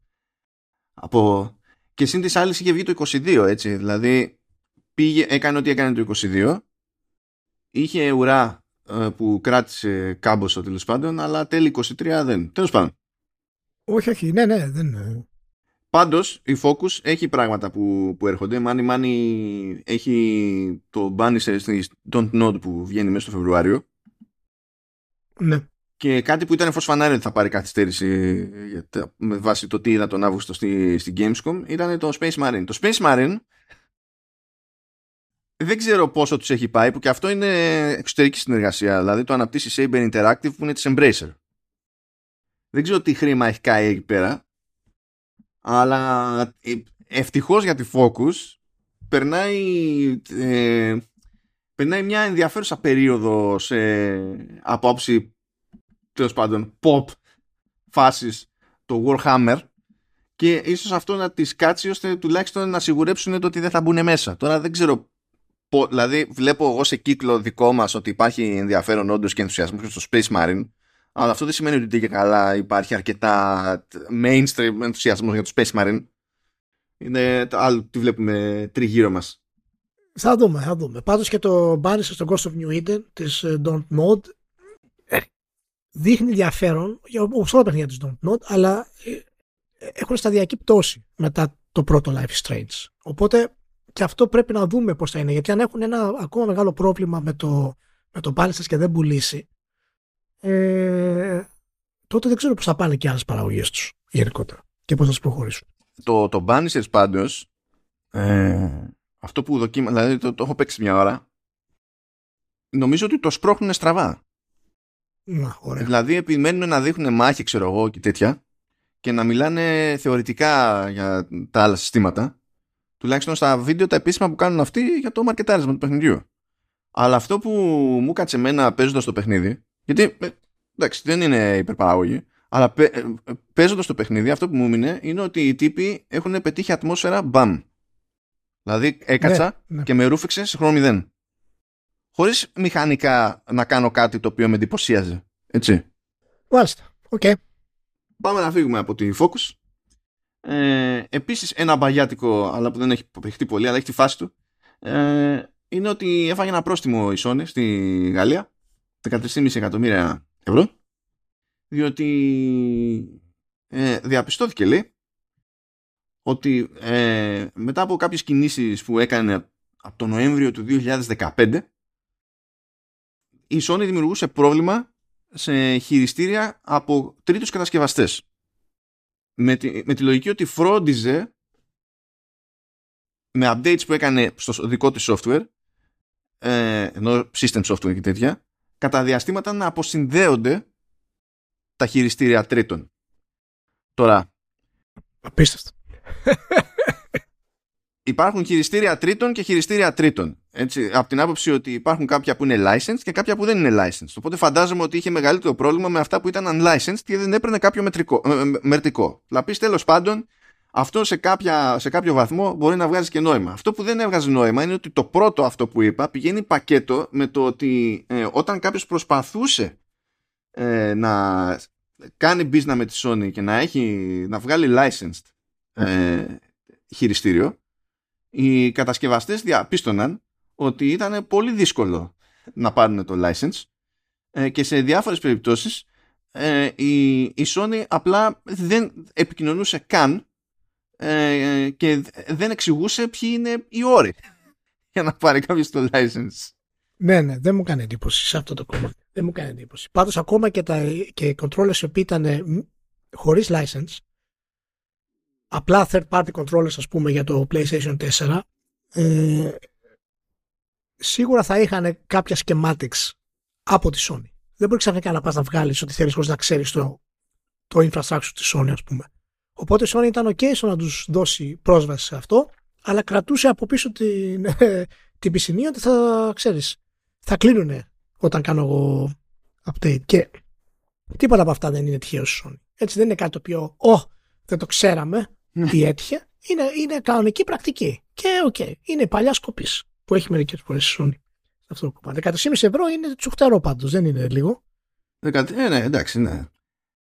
Μπορεί να μην είναι καταστροφικό το πρόστιμο γιατί έχει από μία, μία αγορά μόνο. Δεν είναι ότι παίρνει πρόστιμο σε, σε πανευρωπαϊκό επίπεδο, αλλά είναι, είναι πρόστιμο. Πιο πολύ νομίζω ότι θα έπρεπε να πονάει η διαπίστωση τη, τη, της, Επιτρο... της Γαλλικής Επιτροπής Ανταγωνισμού παρά το ίδιο το ποσό. Ναι. αλλά τέλος πάντων. Ναι. Ε, λοιπόν, πάμε να κάνουμε ένα περάσμα από Square Enix, όπου έχει αναλάβει πλέον ο Τακάση Κύριο, ο οποίος είναι ο, ο δεύτερος σημαντικότερος κύριος στην ιστορία. Ο πρώτος είναι ο, ο Κάζμα, κύριε. ο Κάζμα, κύριε. Μπερδευόμαστε τώρα εκεί πέρα. The Dragon, the Dragon of Totsimo. Έτσι. Ε, και όσοι ήθιστε τέλος πάντων, η Square Enix όταν αλλάζει η χρονιά βγάζει εκεί ο πρόεδρας μια επιστολή και υποτίθεται ότι δίνει έτσι το στίγμα για, για το έτος που ξεκινάει κτλ. Είναι ένα μάτσο από γενικότητε συνήθως. Στο πλαίσιο αυτών των γενικότητων είναι τη φάση θα δώσουμε πόνο με AI και τέτοια άγνωστο το πώς και το γιατί. Αλλά ξεκινάει συνήθως μια συζήτηση εκεί πέρα. Έχουν το περιθώριο να τα πούνε εκεί πέρα λίγο και με τους επενδυτές και τα λοιπά. Και αυτό που προέκυψε από σπόντα δεν ήταν τόσο η, η φάση με AI. Ε, εγώ πιο πολύ σημείωσα βέβαια το ότι παίζει γαργάρα για, για, τα, για τις παπάντες που λέγανε δύο χρόνια πριν ο προηγούμενος πρόεδρος βέβαια περί blockchain. Είναι, σχεδόν τα ξεχάσαμε. Δεν είπα, η Square Enix έχει απώλεια μνήμης εκεί. Ε, ε, εμείς είχαμε πει από τότε ότι είναι παπάντες. Το, το, το είχαμε πει στο podcast. Ναι, άλλη μου, Αλλά πού, πού είσαι Square Enix, πού είσαι Square Enix; Ε, και τέλος πάντων ε, έγινε μια κουβέντα εκεί για το τι γίνεται με την εσωτερική αναδιάρθρωση και τα λοιπά. Και είπε λοιπόν ο κύριο ότι κοιτάξτε να δείτε τα τελευταία χρόνια λέει ε, παρά είμαστε εξαρτημένοι από τα δύο μεγάλα μας franchise Dragon Quest και Final Fantasy. ε, δεν το πιστεύω. δεν το πιστεύω αυτό το πράγμα. Για να κάνει τέτοια δήλωση η Ιαπωνική εταιρεία, πρέπει όχι απλά να αλλάξει τον επικεφαλής, ο οποίος και άλλαξε ο Ματσούντα, αλλά και αυτός που θα έρθει να είναι τεράστιος επαναστάτης. να το ξέρετε, παιδιά. τεράστιος επαναστάτης, μπορεί να τον φάνε. Έτσι, γιατί είναι και νεαρότατος και λέει ότι ε, και μέσα σε όλα λέει ε, ε, ε έχουμε δώσει το OK σε πάρα πολλές παραγωγές που δεν είναι ούτε επίπεδου indie από άποψη business ε, ούτε επίπεδου AAA είναι κάτι λέει ενδιάμεσο και γενικά λέει έτσι έχουμε καταφέρει να μην εστιάζουμε παρκώς πουθενά και προχωρώντας λέει θέλουμε να έχουμε πιο σαφή διαχωρισμό μεταξύ μικρών και μεγάλων παραγωγών και να μην ασχολούμαστε όσο ασχολούμαστε τόσο καιρό με τις μετρίου αναστήματος. Και ξαφνικά θυμήθηκα το Visions of Mana που στο Developers Direct την περασμένη εβδομάδα κύλησε ένα δάκρυ ε, και να τη δούμε λίγο αλλιώς. Βέβαια το να πεις ότι ε, δεν χρηματοδοτώ μετρίου αναστήματος τέλος πάντων τίτλους και το, το, το ρίχνω σε μικρούς γιατί τους έκατσε το Power Simulator και τα λοιπά και μεγάλους είναι πιο εύκολο από το ε, ξεφεύγω από την εξάρτησή μου από Dragon Quest και Final Fantasy. Και δεν ξέρω πώς το κάνεις αυτό ακριβώς αφού έχεις στείλει τα δυτικά στούντιο και ε, ε σε μια φάση που έτσι κι αλλιώς τώρα που μιλάμε εξακολουθείς και έχεις τεράστια εξάρτηση και ε, δεν φαίνεται να έχεις κάνει κάποια προφανή κίνηση ας πούμε, προς την άλλη πλευρά. Δηλαδή που, που είναι, το τέλος του Φεβρουαρίου βγαίνει και το ρημάδι το Rebirth. Okay. Λοιπόν, ε, κοίτα να δεις, ε, η Square Enix είναι πονεμένη ιστορία εδώ και, και πολύ καιρό ε, γενικά. Και εγώ δεν έχω υπάρξει οπαδός των ε, επιλογών της και νομίζω ότι αυτό αντικατοπτρίζεται στη, στην κατάσταση στην οποία βρίσκονται και τα δύο τους μεγάλα franchise, και το Final Fantasy και το Dragon Quest, υπό την έννοια κιόλας ότι ε, πουλάνε ικανοποιητικά φυσικά για εμπορική ας πούμε έτσι χρειά, αλλά δεν φτάνουν τα επίπεδα τα οποία Square Enix θέλει πραγματικά και, θα, και έχει τη δυνατότητα να φτάσει σύμφωνα με την ιστορία της. Δεν είναι καθόλου τυχαίο που ακόμα και το Final Fantasy 16 ε, το hype και γενικά ε, ο τόρος γύρω από το παιχνίδι έχει πεθάνει αυτή τη στιγμή. Και, και αυτό έχει να κάνει φυσικά και με την ποιότητα του παιχνιδιού γενικά που ήταν καλύτερο από το 15 κατά τη γνώμη μου και, ε, αλλά το, το, ο σχεδιασμός της είναι, είναι πολύ στάσιμος πάρα πολύ στάσιμος και επίσης δεύτερο κομμάτι είναι ότι καπηλεύεται την, τη σειρά της την ίδια με το remake. Και επειδή ο κόσμος έχει μπει σε έναν ε, τελείως τρελό hype ε, στυλ για τα remake Final Fantasy 7 ότι είναι το καλύτερο πράγμα που υπάρχει στα JRPGs παραδείγματος τα τελευταία χρόνια και αυτό όλο το hype και τα λοιπά την κρατάει σε αυτή τη διαδικασία ε, χωρίς να προχωράει μπροστά. Τώρα, από εκεί πέρα, το 15 το Final Fantasy είχε κάποια ε, θέματα τα οποία έχουν να κάνουν με, με το ρατσισμό, την πολιτική κτλ. Τα, τα οποία δεν τα αγγίζουν συχνά οι Ιαπωνικές εταιρείες με αυτόν τον τρόπο. Αλλά ε, δεν νομίζω ότι έδωσε πραγματικά ε, σημαντικό στίγμα. Αλλά το γνωρίζω και το δέχομαι ότι προσπάθησε. Αλλά το 2015 ήταν η στιγμή που ολοκλήρωσε όλη αυτή τη μεταφορά της στο action RPG κομμάτι που είχε ξεκινήσει εδώ και πολύ καιρό και φλέρταρε μαζί του από το, από το Final Fantasy του 12. Και κατάφερε και έκανε συνολικά αυτή τη μετάβαση και τη μεταμόρφωση του βασικού της gameplay. Και εγώ αναρωτιέμαι και θέλω τη γνώμη σε αυτό το κομμάτι, άξιζε όλο αυτό το πράγμα το οποίο έχει φτάσει να είναι 10 χρόνια περίπου και παραπάνω. Όλη αυτή η μετάβαση προσπαθούσε να κάνει ε, αυτή η μετάβαση ε, στο gameplay αυτό το action κομμάτι άξιζε, έχει φέρει τη σειρά σε ένα σημείο όπου είναι καλύτερα από ό,τι ήταν πριν. Γιατί εγώ δεν πιστεύω ότι το έχει φέρει τη σειρά εκεί.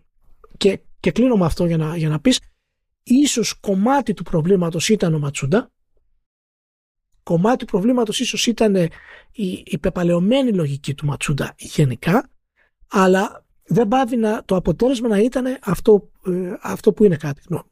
Και τώρα προσπαθούν να βρουν νέους τρόπους και νέα franchises και νέες πηγές. Το blockchain ήταν ένα παράδειγμα δύο χρόνια πριν που το αναφέραμε και είχε πέσει το σαγόνι μας κάτω γιατί τόσο λάθασμένη επιλογή, το οποίο το παρατήσανε φυσικά. Τώρα το AI φαίνεται να είναι το νέο τους κομμάτι. Αλλά και έτσι και κλείνω με αυτό ότι ε, κλείνω δεύτερη φορά και κλείνω με αυτό ότι το ε, είναι ένα άλλο κομμάτι το οποίο ψάχνουν αλλά όσο ψάχνουν blockchain και AI και δεν έχουν αυτή τη διαφορετικότητα που είπες εσύ τα νέα IP που είναι η επένδυση δεν θα βγουν από τον κύκλο. Εγώ δεν, δεν, το δεν θεωρώ ότι πέτυχε.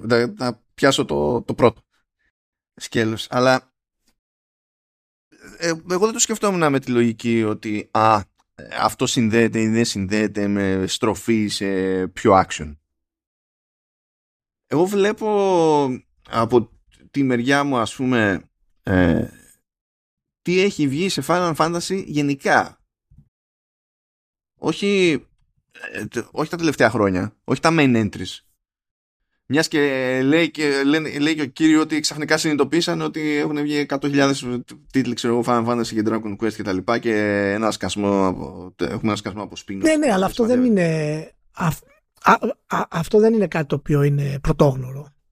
Έτσι, δηλαδή ακόμα, Ακόμα και η Riot προσπάθησε να το κάνει. Το είπαμε πριν λίγο, ας πούμε. Ε, ναι, ναι, μα και είναι κάτι που κάνει συστηματικά και επιτυχημένα η Nintendo. Αλλά το ότι το κάνει ο ένας δεν σημαίνει το κάνει, ότι μπορεί να το κάνει και ο άλλος να πετύχει. Και βλέπω το τι κάνει χρόνια τώρα με spin-offs ε, σε Final Fantasy η Square Enix. Και εγώ αυτά είναι που τα βλέπω και δεν καταλαβαίνω πού οδηγούν τελικά. Και αυτά και είναι ε, και είναι πόρους, κόπο, ε, δημιουργικότητα κτλ. Ε, για να υποφέρει ενδεχομένως το main στο τέλος.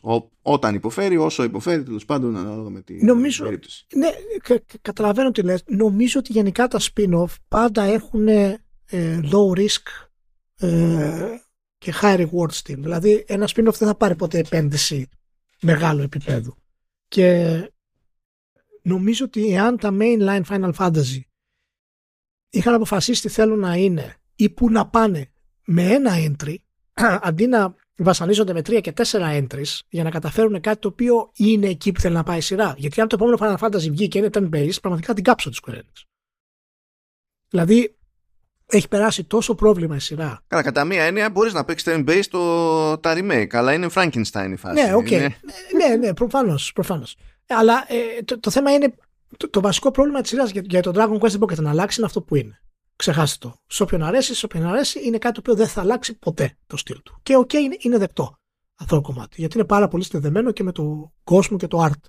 Αλλά ε, το, το Final Fantasy, το πρόβλημά του εν τέλει της σειράς, πέρα από το ότι εξαπλώθηκε σε άλλα IP και τα λοιπά που όντως ισχύει, είναι, είναι θέμα γραφής, σενάριου και πεπαλαιωμένης προσέγγισης ή είναι θέμα σχεδιασμού του gameplay. Σε ποιο από τα δύο πράγματα είναι το μεγαλύτερο του πρόβλημα, πιστεύεις; Γιατί και το, το remake εκμοντερνίζεται μηχανικά σύμφωνα με το νέο στυλ της Square Enix, αλλά σε θέματα γραφής και σενάριου και χαρακτήρων είναι να, να, να, να κρεμιέσαι. Όταν βλέπεις δηλαδή σε τι επίπεδο έχουμε φτάσει, ακόμα και οι Ιαπωνικοί τίτλοι, ε, και να βλέπει πόσο πίσω είναι σε αυτό το κομμάτι, ε, είναι πραγματικά λυπηρό.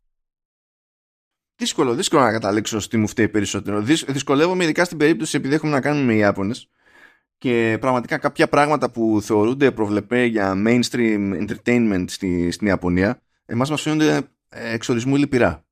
Αλλά αυτό δεν σημαίνει, δηλαδή στο μυαλό του Ιάπωνα όμως είναι, είναι τελείως αλλιώς. Αισθάνεται ότι κάνει αυτό που πρέπει. Κατάλαβες, δηλαδή δεν είναι και ότι αυτό είναι cool. Ναι. Ε, ενώ το θέμα του, μηχαν, το μηχαν, του μηχανικού ας πούμε, εξής το design είναι ακόμη, είναι ένα πεδίο στο οποίο ψάχνονται και μπορείς να πεις ότι δοκίμασαν, δεν δοκίμασαν, πέτυχαν, δεν πέτυχαν. Ναι, γιατί όμως, γιατί το χρειαζόταν η σειρά; Εγώ αυτό δεν Το πειραματισμό ε, ε, αυτό στο μηχανικό. Να δεχθώ. Ναι, χρειαζόταν αυτή τη μετάβαση. Γιατί να μην μείνει turn-based και να χτιστεί πάνω σε αυτό; Τα persona παραδείγματος χάρη χτίσαν το στυλ. Δεν αλλάξαν τον μηχανισμό. Ναι, κοίτα. Ή, ήταν ανάγκη να το κάνουν. Για, για ποιο, ε, εγώ δεν έχω καταλάβει για ποιο λόγο το κάνανε στην περίπτωση του Final Fantasy υποτίθεται ότι είναι μέρος του, του brand. Δηλαδή το standard σε κάθε Final Fantasy είναι ότι ό,τι και να βγει, ό,τι και να γίνει με άλλο κόσμο, ίδιο κόσμο δεν έχει σημασία. Τι θα πειράξουμε πρώτα, το σύστημα μάχης. Ναι, ναι, μα, αυτό είναι το θέμα. Ότι μήπως είναι πολύ πιο λογικό να, άμα θέλουν να αλλάξουν κάτι γενικά σαν φιλοσοφία, να αλλάξουν αυτό και όχι να πάνε στα blockchain ή στο AI, παραδείγματος χάρη. Μήπως θα πρέπει να ξεκινήσουν από αυτό.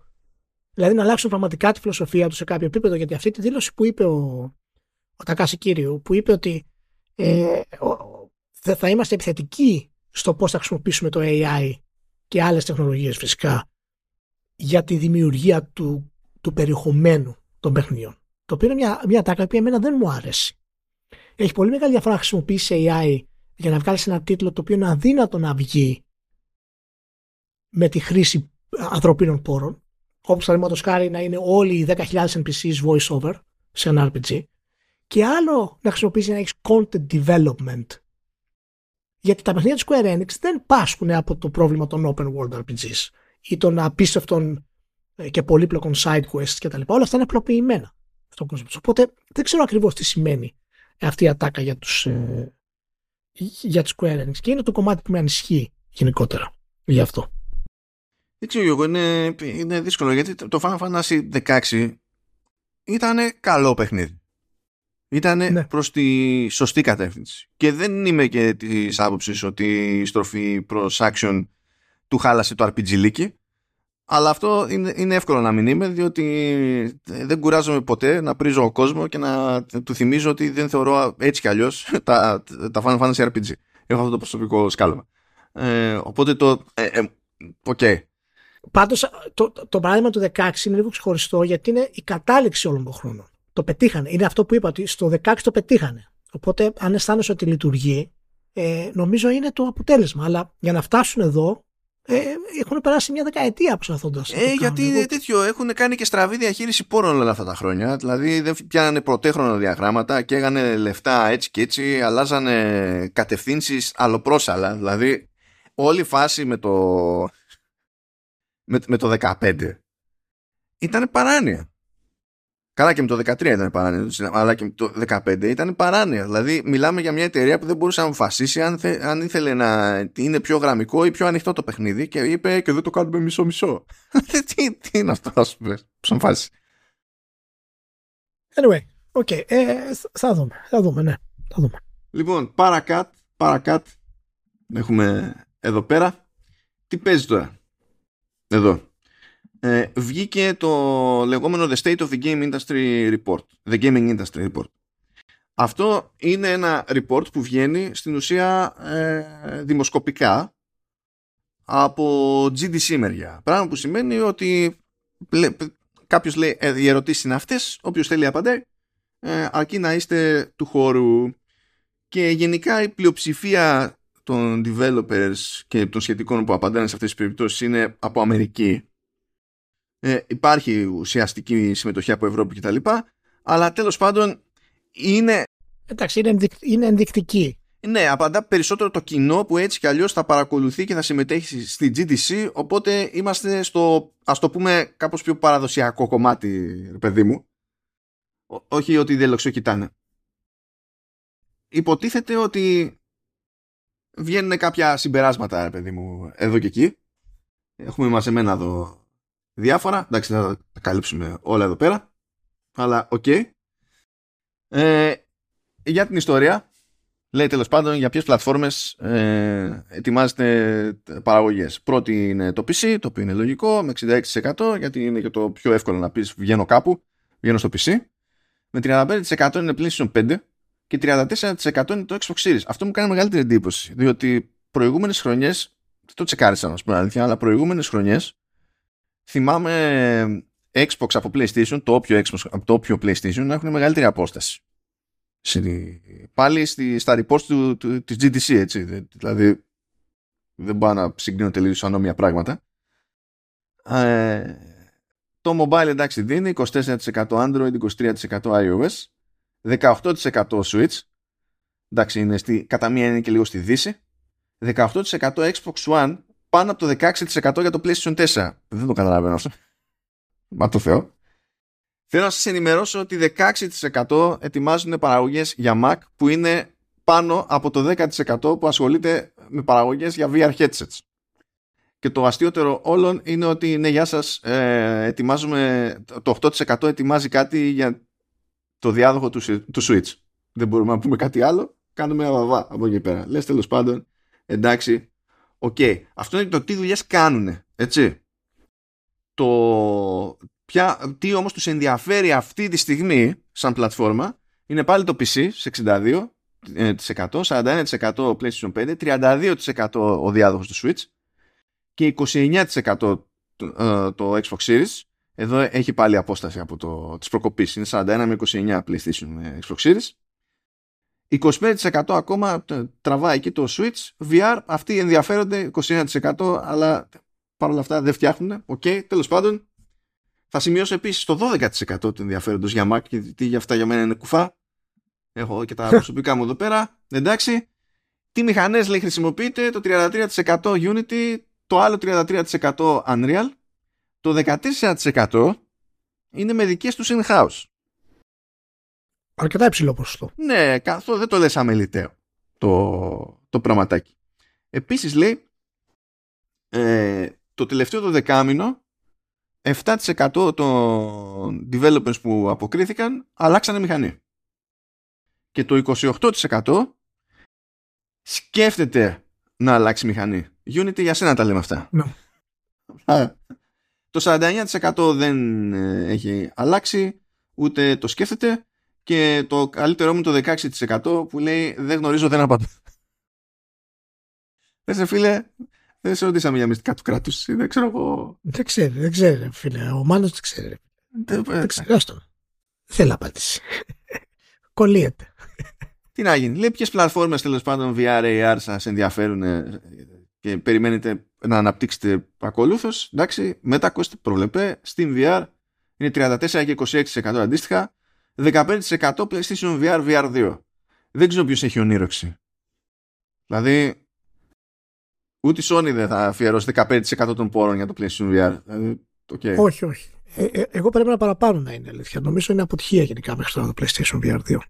Σύμφωνα με, το, με τα πόσα έχουν πάει. Μου κάνει εντύπωση το, το MetaQuest είναι αρκετά πιο ψηλά από το Steam VR. Περίμενα να είναι πιο neck to neck. Πιο κοντά αυτά τα δύο. Εγώ δεν ξέρω τι να περιμένουμε αυτούς, αλήθεια. Ε, δηλαδή είμαι σίγουρος ότι πουλάει συνολικά περισσότερο το Quest. Αλλά επειδή η, το, το κομμάτι του VR εμπορικά είναι έγια μόλα, έγια λέσα ε, το ξέρεις, το βγαίνει κάτι για Quest, δεν βγαίνει. Βγαίνει κάτι για το λεγόμενο PC VR, είτε είναι Steam VR είτε οτιδήποτε. Ε, δεν, δεν μπορώ να τα ζυγίσω ποτέ. Δηλαδή είναι φάση, δεν, δεν, δεν καταλαβαίνω Χριστό από αυτή τη... Είναι άγρια δύση τελείως.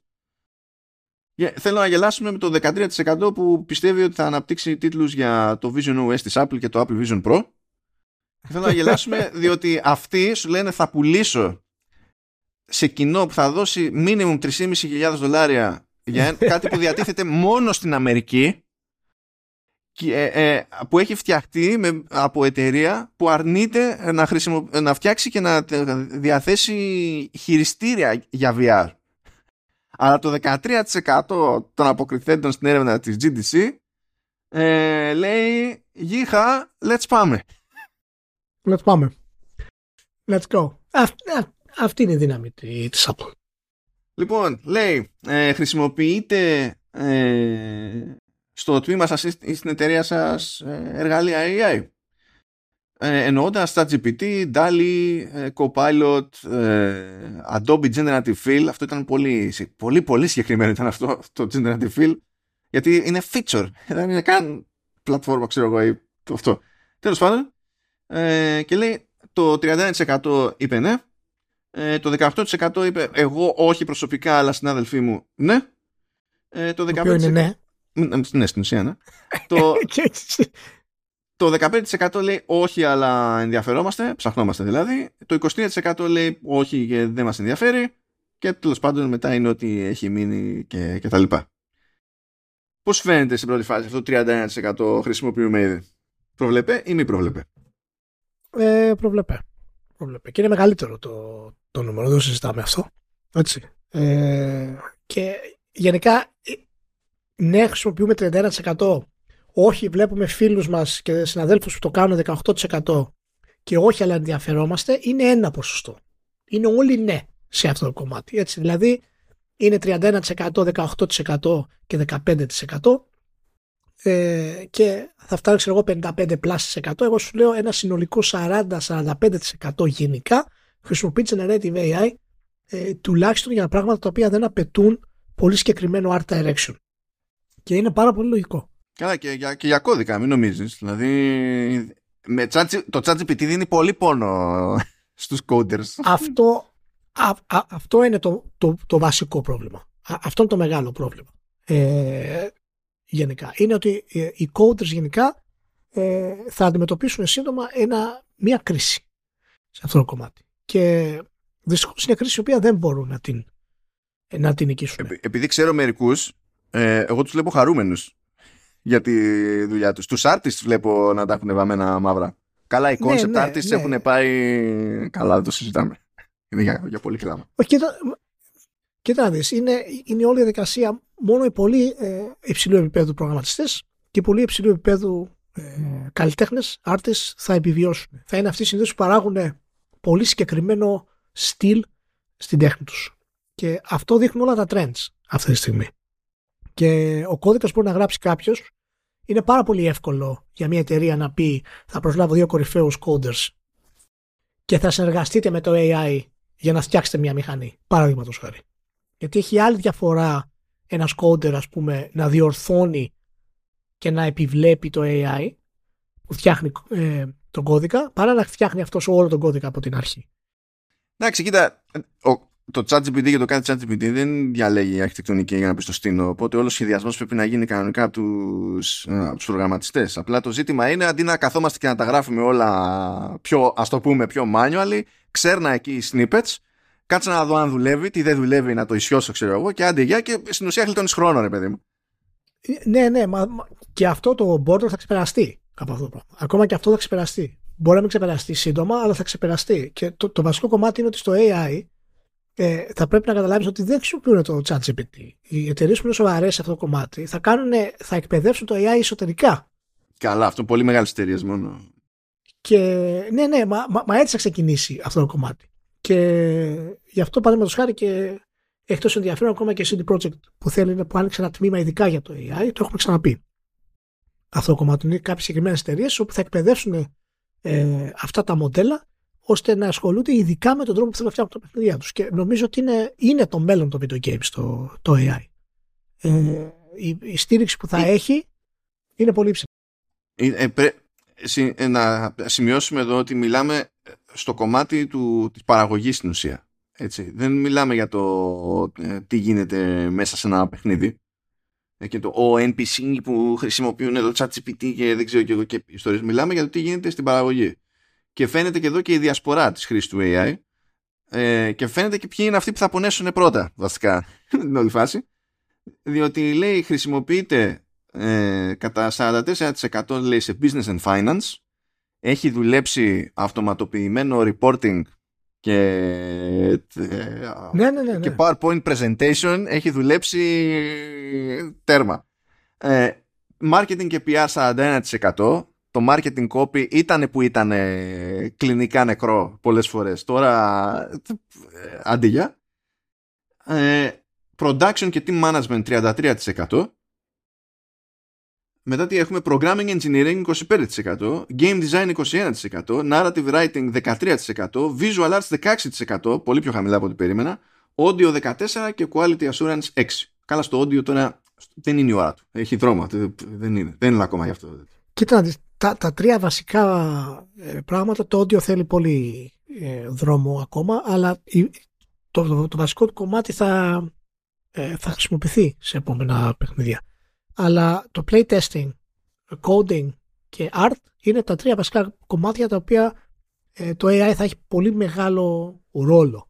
Ε, δεν θα γίνει πλήρης αντικατάστασης πούμε, των προγραμματιστών κτλ. Τουλάχιστον όχι ακόμα, αλλά θα έχει. Και είναι, είναι ο τρόπος για να πάμε αλλού, μάλλον. Είναι ο τρόπος να πάμε στο νέο επίπεδο αυτό το πράγμα. Δηλαδή θα απελευθερώσει τον προγραμματιστή από ξέρεις, αυτό το, το καθημερινό και το παραλαμβανόμενο για να μπορέσει να δημιουργήσει. Ναι, αυτό είναι, το, αυτό είναι το καλό ενδεχόμενο πάντα, έτσι. Είναι αυτό που ευχόμαστε. Ναι, ναι, ναι. ναι. θα, γίνει, θα γίνει αυτό μάλλον. Θα γίνει όπως έγινε με τους υπολογιστές. Δηλαδή οι υπολογιστές απελευθέρωσαν καλλιτέχνες με έναν νέο τρόπο. Και αλλά έχασαν έτσι τη δουλειά τους κάποιοι άλλοι. Παραδείγματος Οι οποίοι ήταν ε, ειδικοί να κάνουν ωραίες, να φέρνουν ωραίες φωτογραφίες. Τώρα μπορεί να έχει software να το κάνει. Ε, okay συνεχίζουμε εδώ σε AI και λέει ότι ε, το 32% δεν έχει συγκεκριμένη στάση ως εταιρεία. Δεν έχουμε εταιρική στάση συγκεκριμένη. Ε, το 30% λέει ότι η, η, χρήση γενικά θεωρείται προαιρετική. Ε, το 12% λέει ε, δεν μας επιτρέπεται να χρησιμοποιήσουμε καθόλου. Ε, το 7% λέει ότι ε, μας επιτρέπεται η χρήση συγκεκριμένων εργαλείων AI ε, το, αυτό που με κούφανε περισσότερο είναι το 2% που λέει ότι επιβάλλεται η χρήση. είναι υποχρεωτική η χρήση εργαλείων AI. υποχρεωτική, κόφτο λαιμό, ξέρω. Δεν ξέρω τι θα κάνεις. Ναι, ναι, ναι. Μα, μα ρίχνει το κόστος, μάλλον. Ρίχνει το κόστος.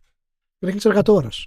Το 12% που λέει δεν μας επιτρέπεται, σκεφτείτε ότι σε διάφορες εταιρείες, ειδικά μεγάλες εταιρείες, μπαίνει πάγος ε, μέχρι να βγει άκρη στο νομικό το θέμα και το αν είναι εκτεθειμένη.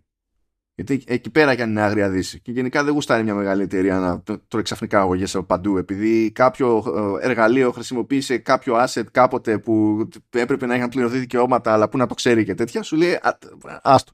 Άστο που να μπλέκω. Ναι. Για πάμε. Ε, και θεωρεί τέλος πάντων το, το 21% θεωρεί ότι γενικά η επίπτωση των εργαλείων AI θα είναι θετική. Το 57% θεωρεί ότι θα είναι ανάμεικτη, δηλαδή θα έχει και τα θετικά και τα αρνητικά.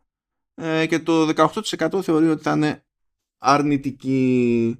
Ε, πιο συγκεκριμένοι είναι ακόμα και αυτοί που βλέπουν το θετικό της υπόθεσης ή το ανάμεικτο ε, λένε ρε παιδί μου το 42% ότι προβληματίζονται ιδιαίτερα για, το, για την ηθική διάσταση της χρήσης των εργαλείων. Ναι, αυτό, αυτό είναι το πιο βασικό πρόβλημα. Και άλλο τόσο το ότι προ, προβληματίζονται μεν, αλλά όχι έντονα, ξέρω εγώ.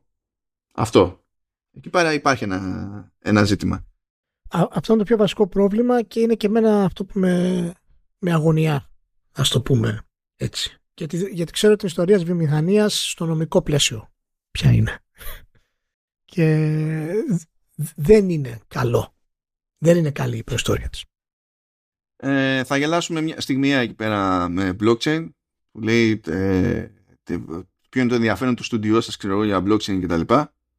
Και το 2% το χρησιμοποιεί 6% είναι very interested το 77% not interested απίστευτο, απίστευτο. είναι σοκ και δέος ε, από, από προτιμόμενα business models που εδώ πέρα φαντάζομαι ότι παίζει ρόλο αν και γίνεται μια στροφή προς τα εκεί γενικότερα αλλά παίζει ρόλο φαντάζομαι και το κοινό της GDC σε αυτή την περίπτωση. Λέει το 51% digital premium game. Γεια σας. Και το 32% είναι, το, είναι χαρακτηρίζεται εδώ free to download. Και 24% DLC και updates 21% physical. Και λέω OK. Okay. ε, τρόλο πως το για την περίσταση. Okey dokey ε, για, το, για το κομμάτι του transmedia λέει ότι είναι αυξανόμενο το ενδιαφέρον για, προσα... για μεταφορές τέλος πάντων κινηματογραφικές και τηλεοπτικές. Το 10% λέει ναι είναι στα σκαριά, 20% λέει το έχουμε συζητήσει εσωτερικά 6% είναι ότι μας έχουν κάνει νύξη και 2% ε, ότι ε, πες το, ε, ότι έχουμε κάνει εμείς νήξη. Ε, υπάρχει μια κινητικότητα και προς τα εκεί και τα λοιπά και εντάξει ας προσπεράσω εδώ μερικά πραγματάκια. Ναι ναι για πάμε. Για να δούμε εδώ πέρα γιατί είναι πράγματα που έτσι κι άλλως έχουμε σχολιάσει όπως είναι για πωλήσει και τα, και τα συναφή. Είναι τίθεται το κλασικό το ερώτημα που ανεβαίνει το ποσοστό που πιστεύει ότι πρέπει να συνδικαλιστούν οι εργαζόμενοι στο χώρο. Αυτό επηρεάζεται πάρα πολύ από την αμερικανική πραγματικότητα, μιας και είναι αυτό το... Είναι πολλοί Αμερικανοί που συμμετέχουν σε αυτή την έρευνα και εκεί πέρα είναι τελείως άλλη φάση σχέση με την Ευρώπη. Αλλά αυτό που είχε ενδιαφέρον σχετικά είναι που φαίνεται ότι όσο πιο μικρός είναι ο εργαζόμενος σε αυτό το χώρο, τόσο πιο πιθανό είναι να είναι υπέρ του συνδικαλισμού. Δηλαδή στο, ε, ε, στις ηλικίες 18-24 το 72% θέλει συνδικαλισμό. Και σε κάθε age group παραπάνω το ποσοστό πέφτει. Δηλαδή 25-34 πέφτει 66.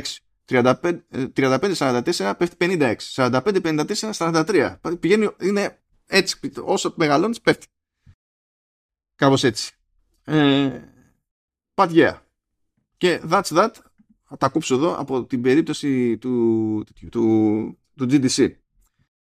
Αλλά προέκυψε και μια, τέλος πάντων, ένα report από την News για τα gaming trends, λέει, του 2024. Που εδώ πέρα είναι πιο, είναι έτσι κι αλλιώς μαζεμένη η πληροφορία και λέει trend νούμερο 1. Ε, θεωρείται ότι τα χοντρά που ήταν να πάθει ο χώρος τα έπαθε και ότι θα ξαναμπεί στην ανάπτυξη. Νιούζου μάλλον αλλά υπάρχει ανάπτυξη και ανάπτυξη και επειδή την προηγούμενη φορά το 19 που έκανες προβλέψεις μέχρι το, για το πώς θα πάνε μέχρι 2023-2024 έπεσε, έπεσες αρκετά δις έξω καμιά εικοσαριά οπότε δεν ξέρω τι να υποθέσω εδώ OK okay. ε, αλλά ναι, ότι έσκασε η φούσκα, έσκασε η φούσκα. Το θέμα είναι να τελειώσουμε και με τις επιπτώσεις από το σκάσιμο αυτό. Ε, φαντάζομαι πέταξε τη σκούφια σου Ηλία για τη θέση που, της News ότι το 2024 οι εταιρείες του χώρου θα ρισκάρουν λιγότερο. Ω, ω, εντάξει, εντάξει. εντάξει. Κοίτα, προερχόμαστε από την, ε, μια εξαιρετική χρονιά για τη βιομηχανία. Σε output, έτσι, σε output. Σε output. Ε, οπότε νομίζω ότι δεν έχουμε δεν χρειάζεται να περιμένουμε κάτι πραγματικά επαναστατικό αυτή τη χρονιά, το οποίο θα έρθει βέβαια από την Nintendo. Έτσι να το ξέρω. Πέτυχα ένα opinion piece στο Games Industry που το έγραψε ε, τύπος που είναι financial analyst και όταν το συνειδητοποίησε αυτό έβγαλε νόημα το κείμενο διότι λέει ότι για μένα λέει ε, το 2025 έχει πιθανότητα να είναι η, η, η, πιο φοβερή χρονιά του gaming ever ξέρω εγώ και στα τρία τέταρτα του κειμένου μιλάει για το GTA. Και λέει, λέει, λέει, 24, λέει, λέει, λέει. 24 δεν είμαστε. Είμαστε το 24, ναι, ναι, ναι. Απλά και καλά. Αυτός είναι για το 25. Οι αναλυτές είναι σε mood ότι εμείς περιμέναμε ότι το GTA θα βγει το 25. Απογοητευτήκαμε που θα βγει το 26. Yeah. Ε, αλλά αυτό δεν σημαίνει ότι καταστράφηκε το 25. Και πιστεύω, πιστεύω εγώ προσωπικά ότι πας έλεγε ότι το 25 θα είναι ανεπανάληπτη χρονιά για το gaming κτλ. Και, και για να το εξηγήσει αυτό, το, τα τρία τέταρτα του κειμένου είναι και πάλι για το GTA. Λέω τι κάνεις, δεν, κα... δεν βγάζει νόημα. Ναι. Πουδενά, έχει πολύ πλάκα. Μάλιστα. Ωραία. Α, λοιπόν, συνεχίζουμε. Συνεχίζουμε στα trends. Ε, θα επιβραδυνθεί, λέει, ανάπτυξη στις συνδρομητικές υπηρεσίες. Ναι. Αυτό δεν είναι trend για το 2024. Έχει επιβραδυνθεί ανάπτυξη ήδη. το φαντάζομαι εννοεί κι άλλο. Κάπως, κάπως έτσι. Ε, αυτό προκύπτει βασικά, για να δώσω έτσι και λίγο flavor, πάλι στην ουσία ερωτήσεις έχει απευθύνει η Newzoo προς α, επαγγελματίες του χώρου. Έτσι. Και από τις ε, απαντήσεις τους είναι που προκύπτει και καλά το trend, άρα είναι η αντίληψη που έχει η αγορά για την πάρτη της κιόλας, έτσι, και οι προσδοκίες που έχει η αγορά για την πάρτη της. Ναι. Ε, trend, άλλο λέει ότι ε, σημαντικό ποσοστό, το 45% από ό,τι φαίνεται, ε, βλέπει ότι οι εταιρείες θα, θα επανέλθουν στο λεγόμενο premium παύλα buy to play πράγμα που σημαίνει ότι θα κοπούν κάτι μαγκές και ονειρόξεις με free to play και live services. Live services. Ε, δυσκολεύομαι να με πιάσει νευρικό γέλιο έτσι, δηλαδή σε αυτό. Είναι... το mood μέσα στο κεφάλι μου είναι δεν σας χάλασε. Η Sony, η, η Sony το ξέρει αυτό που έχει 6 ανάπτυξη και έχει 12 στην αρχή. Λειτουργεί σε διαφορά φάσει. Δεν έχει ενημερωθεί ακόμα. Είναι... Δεν έχει ενημερωθεί. Περιμένουμε. Ε, και, και λέει ότι από, αυτό που, μάλλον το, ε, ε, αυτό που του σωθεί προς αυτή την κατεύθυνση είναι λέει ο μεγάλος ανταγωνισμός με, με δεδομένο ότι είναι 19 παιχνίδια λέει που ε, καταλαμβάνουν το 60% του συνολικού χρόνου που, κατα, που αφιερώνουν οι gamers στα games. Και ναι, παιδιά, φυσικό είναι. Δεν χωράνε όλα αυτά. Δηλαδή, εσύ μπορείς να βγάλεις το καλύτερο παιχνίδι free to play των εποχών και να μην σημαίνει τίποτα. Ναι. Έχουμε ξαναπεί πόσο πραγματικά δύσκολο είναι να πιάσει κάτι τέτοιο, όπως και το live service games. Γι' αυτό είπα και στην αρχή του podcast, παρά ε, τις, τα κακά του Palworld και το που έχει κλέψει art από εδώ, από εκεί, όλα αυτά τα πράγματα, το, έχει, το ότι πιάνεις αυτό το επίπεδο είναι τόσο σπάνιο. Τόσο σπάνιο. Και μάλιστα πριν μερικά podcast είχαμε πει ότι πότε είναι δυνατόν να ξαναδούμε κάτι σαν το Fortnite. Παραδείγματος χάρη. Και όχι το Palworld είναι Fortnite, αλλά πραγματικά η... είναι πάρα πολύ σπάνιο να γίνει αυτό το πράγμα. Παρόλα αυτά, παρόλα αυτά, τα τελευταία 4-5 χρόνια είχαμε ήδη δύο περιπτώσεις, μία του Palworld και μία πριν το Genshin Impact, το οποίο φτάσανε σε πολύ ψηλά επίπεδα πολύ γρήγορα. Αλλά το Genshin Impact είναι και άλλο επίπεδο παιχνίδι ούτως ή άλλως. Είναι, όντως... Καλά, το Genshin Impact, αυτοί κάψανε εκατοντάδες εκατομμύρια, ας πούμε, ενώ... Ε, ναι, ναι, είναι πάρα πολύ καλό παιχνίδι αυτό, δεν είναι απλά μόνο... Οι άλλοι στην Pocket Pair πρέπει όλο μαζί να τους πήρε 7 εκατομμύρια, ξέρω εγώ. Ναι. απλά είναι, όλα ευθυγραμμίστηκαν και όλα. Τι να πεις στο, στο ίδιο mood είναι στο, στο mood και δεν σας χάλασε ε, είναι η διαφαινόμενη στροφή των mobile developers σε ανάπτυξη για PC και κονσόλες. Μάλιστα. Επιτέλους. Φτάσαμε στο, στο μπάτο. Φτάσαμε στον πάτο. Full circle απίστευτο. Δηλαδή δεν πεθαίνει το PC gaming, το, το core gaming, δεν πεθαίνουν οι κονσόλες. Δεν καταλαβαίνω. Ε, άλλα μας είχαν πει, άλλα μας είχαν τάξει. Έφτασε στον πάτο η, η κυκλοφορία ε, το, στα mobiles. Δεν πάει άλλο. Δεν χωράει άλλο μάλλον. Ξεχύλισε. Τέλος. δεν χωράει άλλο. Και αυτό δεν είναι και ακριβώς πρόσφατο trend, διότι αν έχετε τα αυτιά σας έτσι στημένα και τα μάτια σας ανοιχτά, θα έχετε παρατηρήσει, φαντάζομαι, ότι το τελευταίο έτος ακόμα και Κινέζοι Κινέζοι που στην αγορά τους δεν έχουν κάποιο συγκλονιστικό κίνητρο να βγάλουν με τη μία κάτι σε PC για free to play κάνουν ports παιχνιδιών που βγάλανε σε mobile σε PC. Ήδη τρέχει αυτό το, αυτό το trend. Γιατί α, ε, ε, ψάχνονται και αυτοί για ανάπτυξη. Είναι ότι στην Κίνα τώρα δεν ξέρουν κάθε φορά τι τους ξημερώνει με, με, με τις σχετικές ρυθμίσεις τις κρατικές και σου λέει που, πώς θα προσεγγίσουμε κόσμο εκτός Κίνας και, και τα λοιπά και θα βγει και κανένα φράγκο, PC και κονσόλες. Χα! Χα! OK. Okay. Απίστευτο. Ε... Αυτή η ερώτηση ήταν αστεία από μόνη της. Γιατί η ερώτηση ήταν ε... αν, αν θα βγει νέα κονσόλα της Nintendo το 2024 παράλληλα με νέο 3D Mario. Δεν, δεν ξέρω γιατί είναι τόσο συγκεκριμένη αυτή η ερώτηση. Γιατί είναι αυτό που περιμένουν όλοι. Γι' αυτό. είναι η επανάσταση που είπα ότι θα έρθει φέτος. αυτό, αυτό είναι το νέο 3D Mario, παιδιά. Αλλά το, το πιστεύει το 36% σε αυτό, αυτό το κόμπο. Ε, επίσης το 73% θεωρεί στην ουσία αυτονόητο ότι θα σκάσει mobile gaming store στο Android από την πάντα του Xbox Καλή τύχη Microsoft. Έχω ξαναπεί εδώ πέρα ότι η Microsoft ίσως παραπιστεύει στις πιθανότητες επιτυχίας αυτού του εγχειρήματος και στο τι μπορεί να τις αποφέρει. Εγώ δεν είμαι... Εγώ θα κρατούσα πιο μικρό καλάθι. Όχι ότι μπορεί να είναι μία μελιτέα τα ποσά θα φέρουν, αλλά δεν πιστεύω ότι είναι τα ποσά που φαντάζεται η Microsoft. Εντάξει. Αυτό είναι για σένα, Ηλία nostalgia will become a key factor in the success of service games. Συνδυάζει τα πάντα που σε ενοχλούν με τη μία. Ξεχυλίζει, ξεχυλίζει. Φτάνει, φτάνει και εκεί. Φτάνει και στα service games πλέον η νοσταλγία, παιδιά. Δεν, δεν γλιτώνω από πουθενά. Από πουθενά. το αναμάσιμα το, της, της τροφής δεν πρόκειται να γλιτώσουμε ποτέ.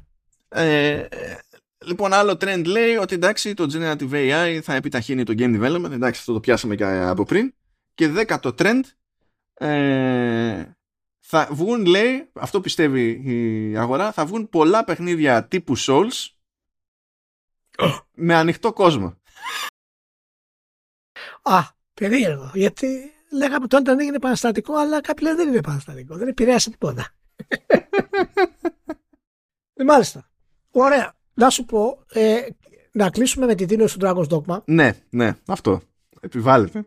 Και να αφήσουμε, να αφήσουμε τους, τους φίλους. Λοιπόν, ε, τι, ε, τι είπε μάνο ο Ιτσούνο; Τι είπε; Ο Ιτσούνο μπερδεύτηκε.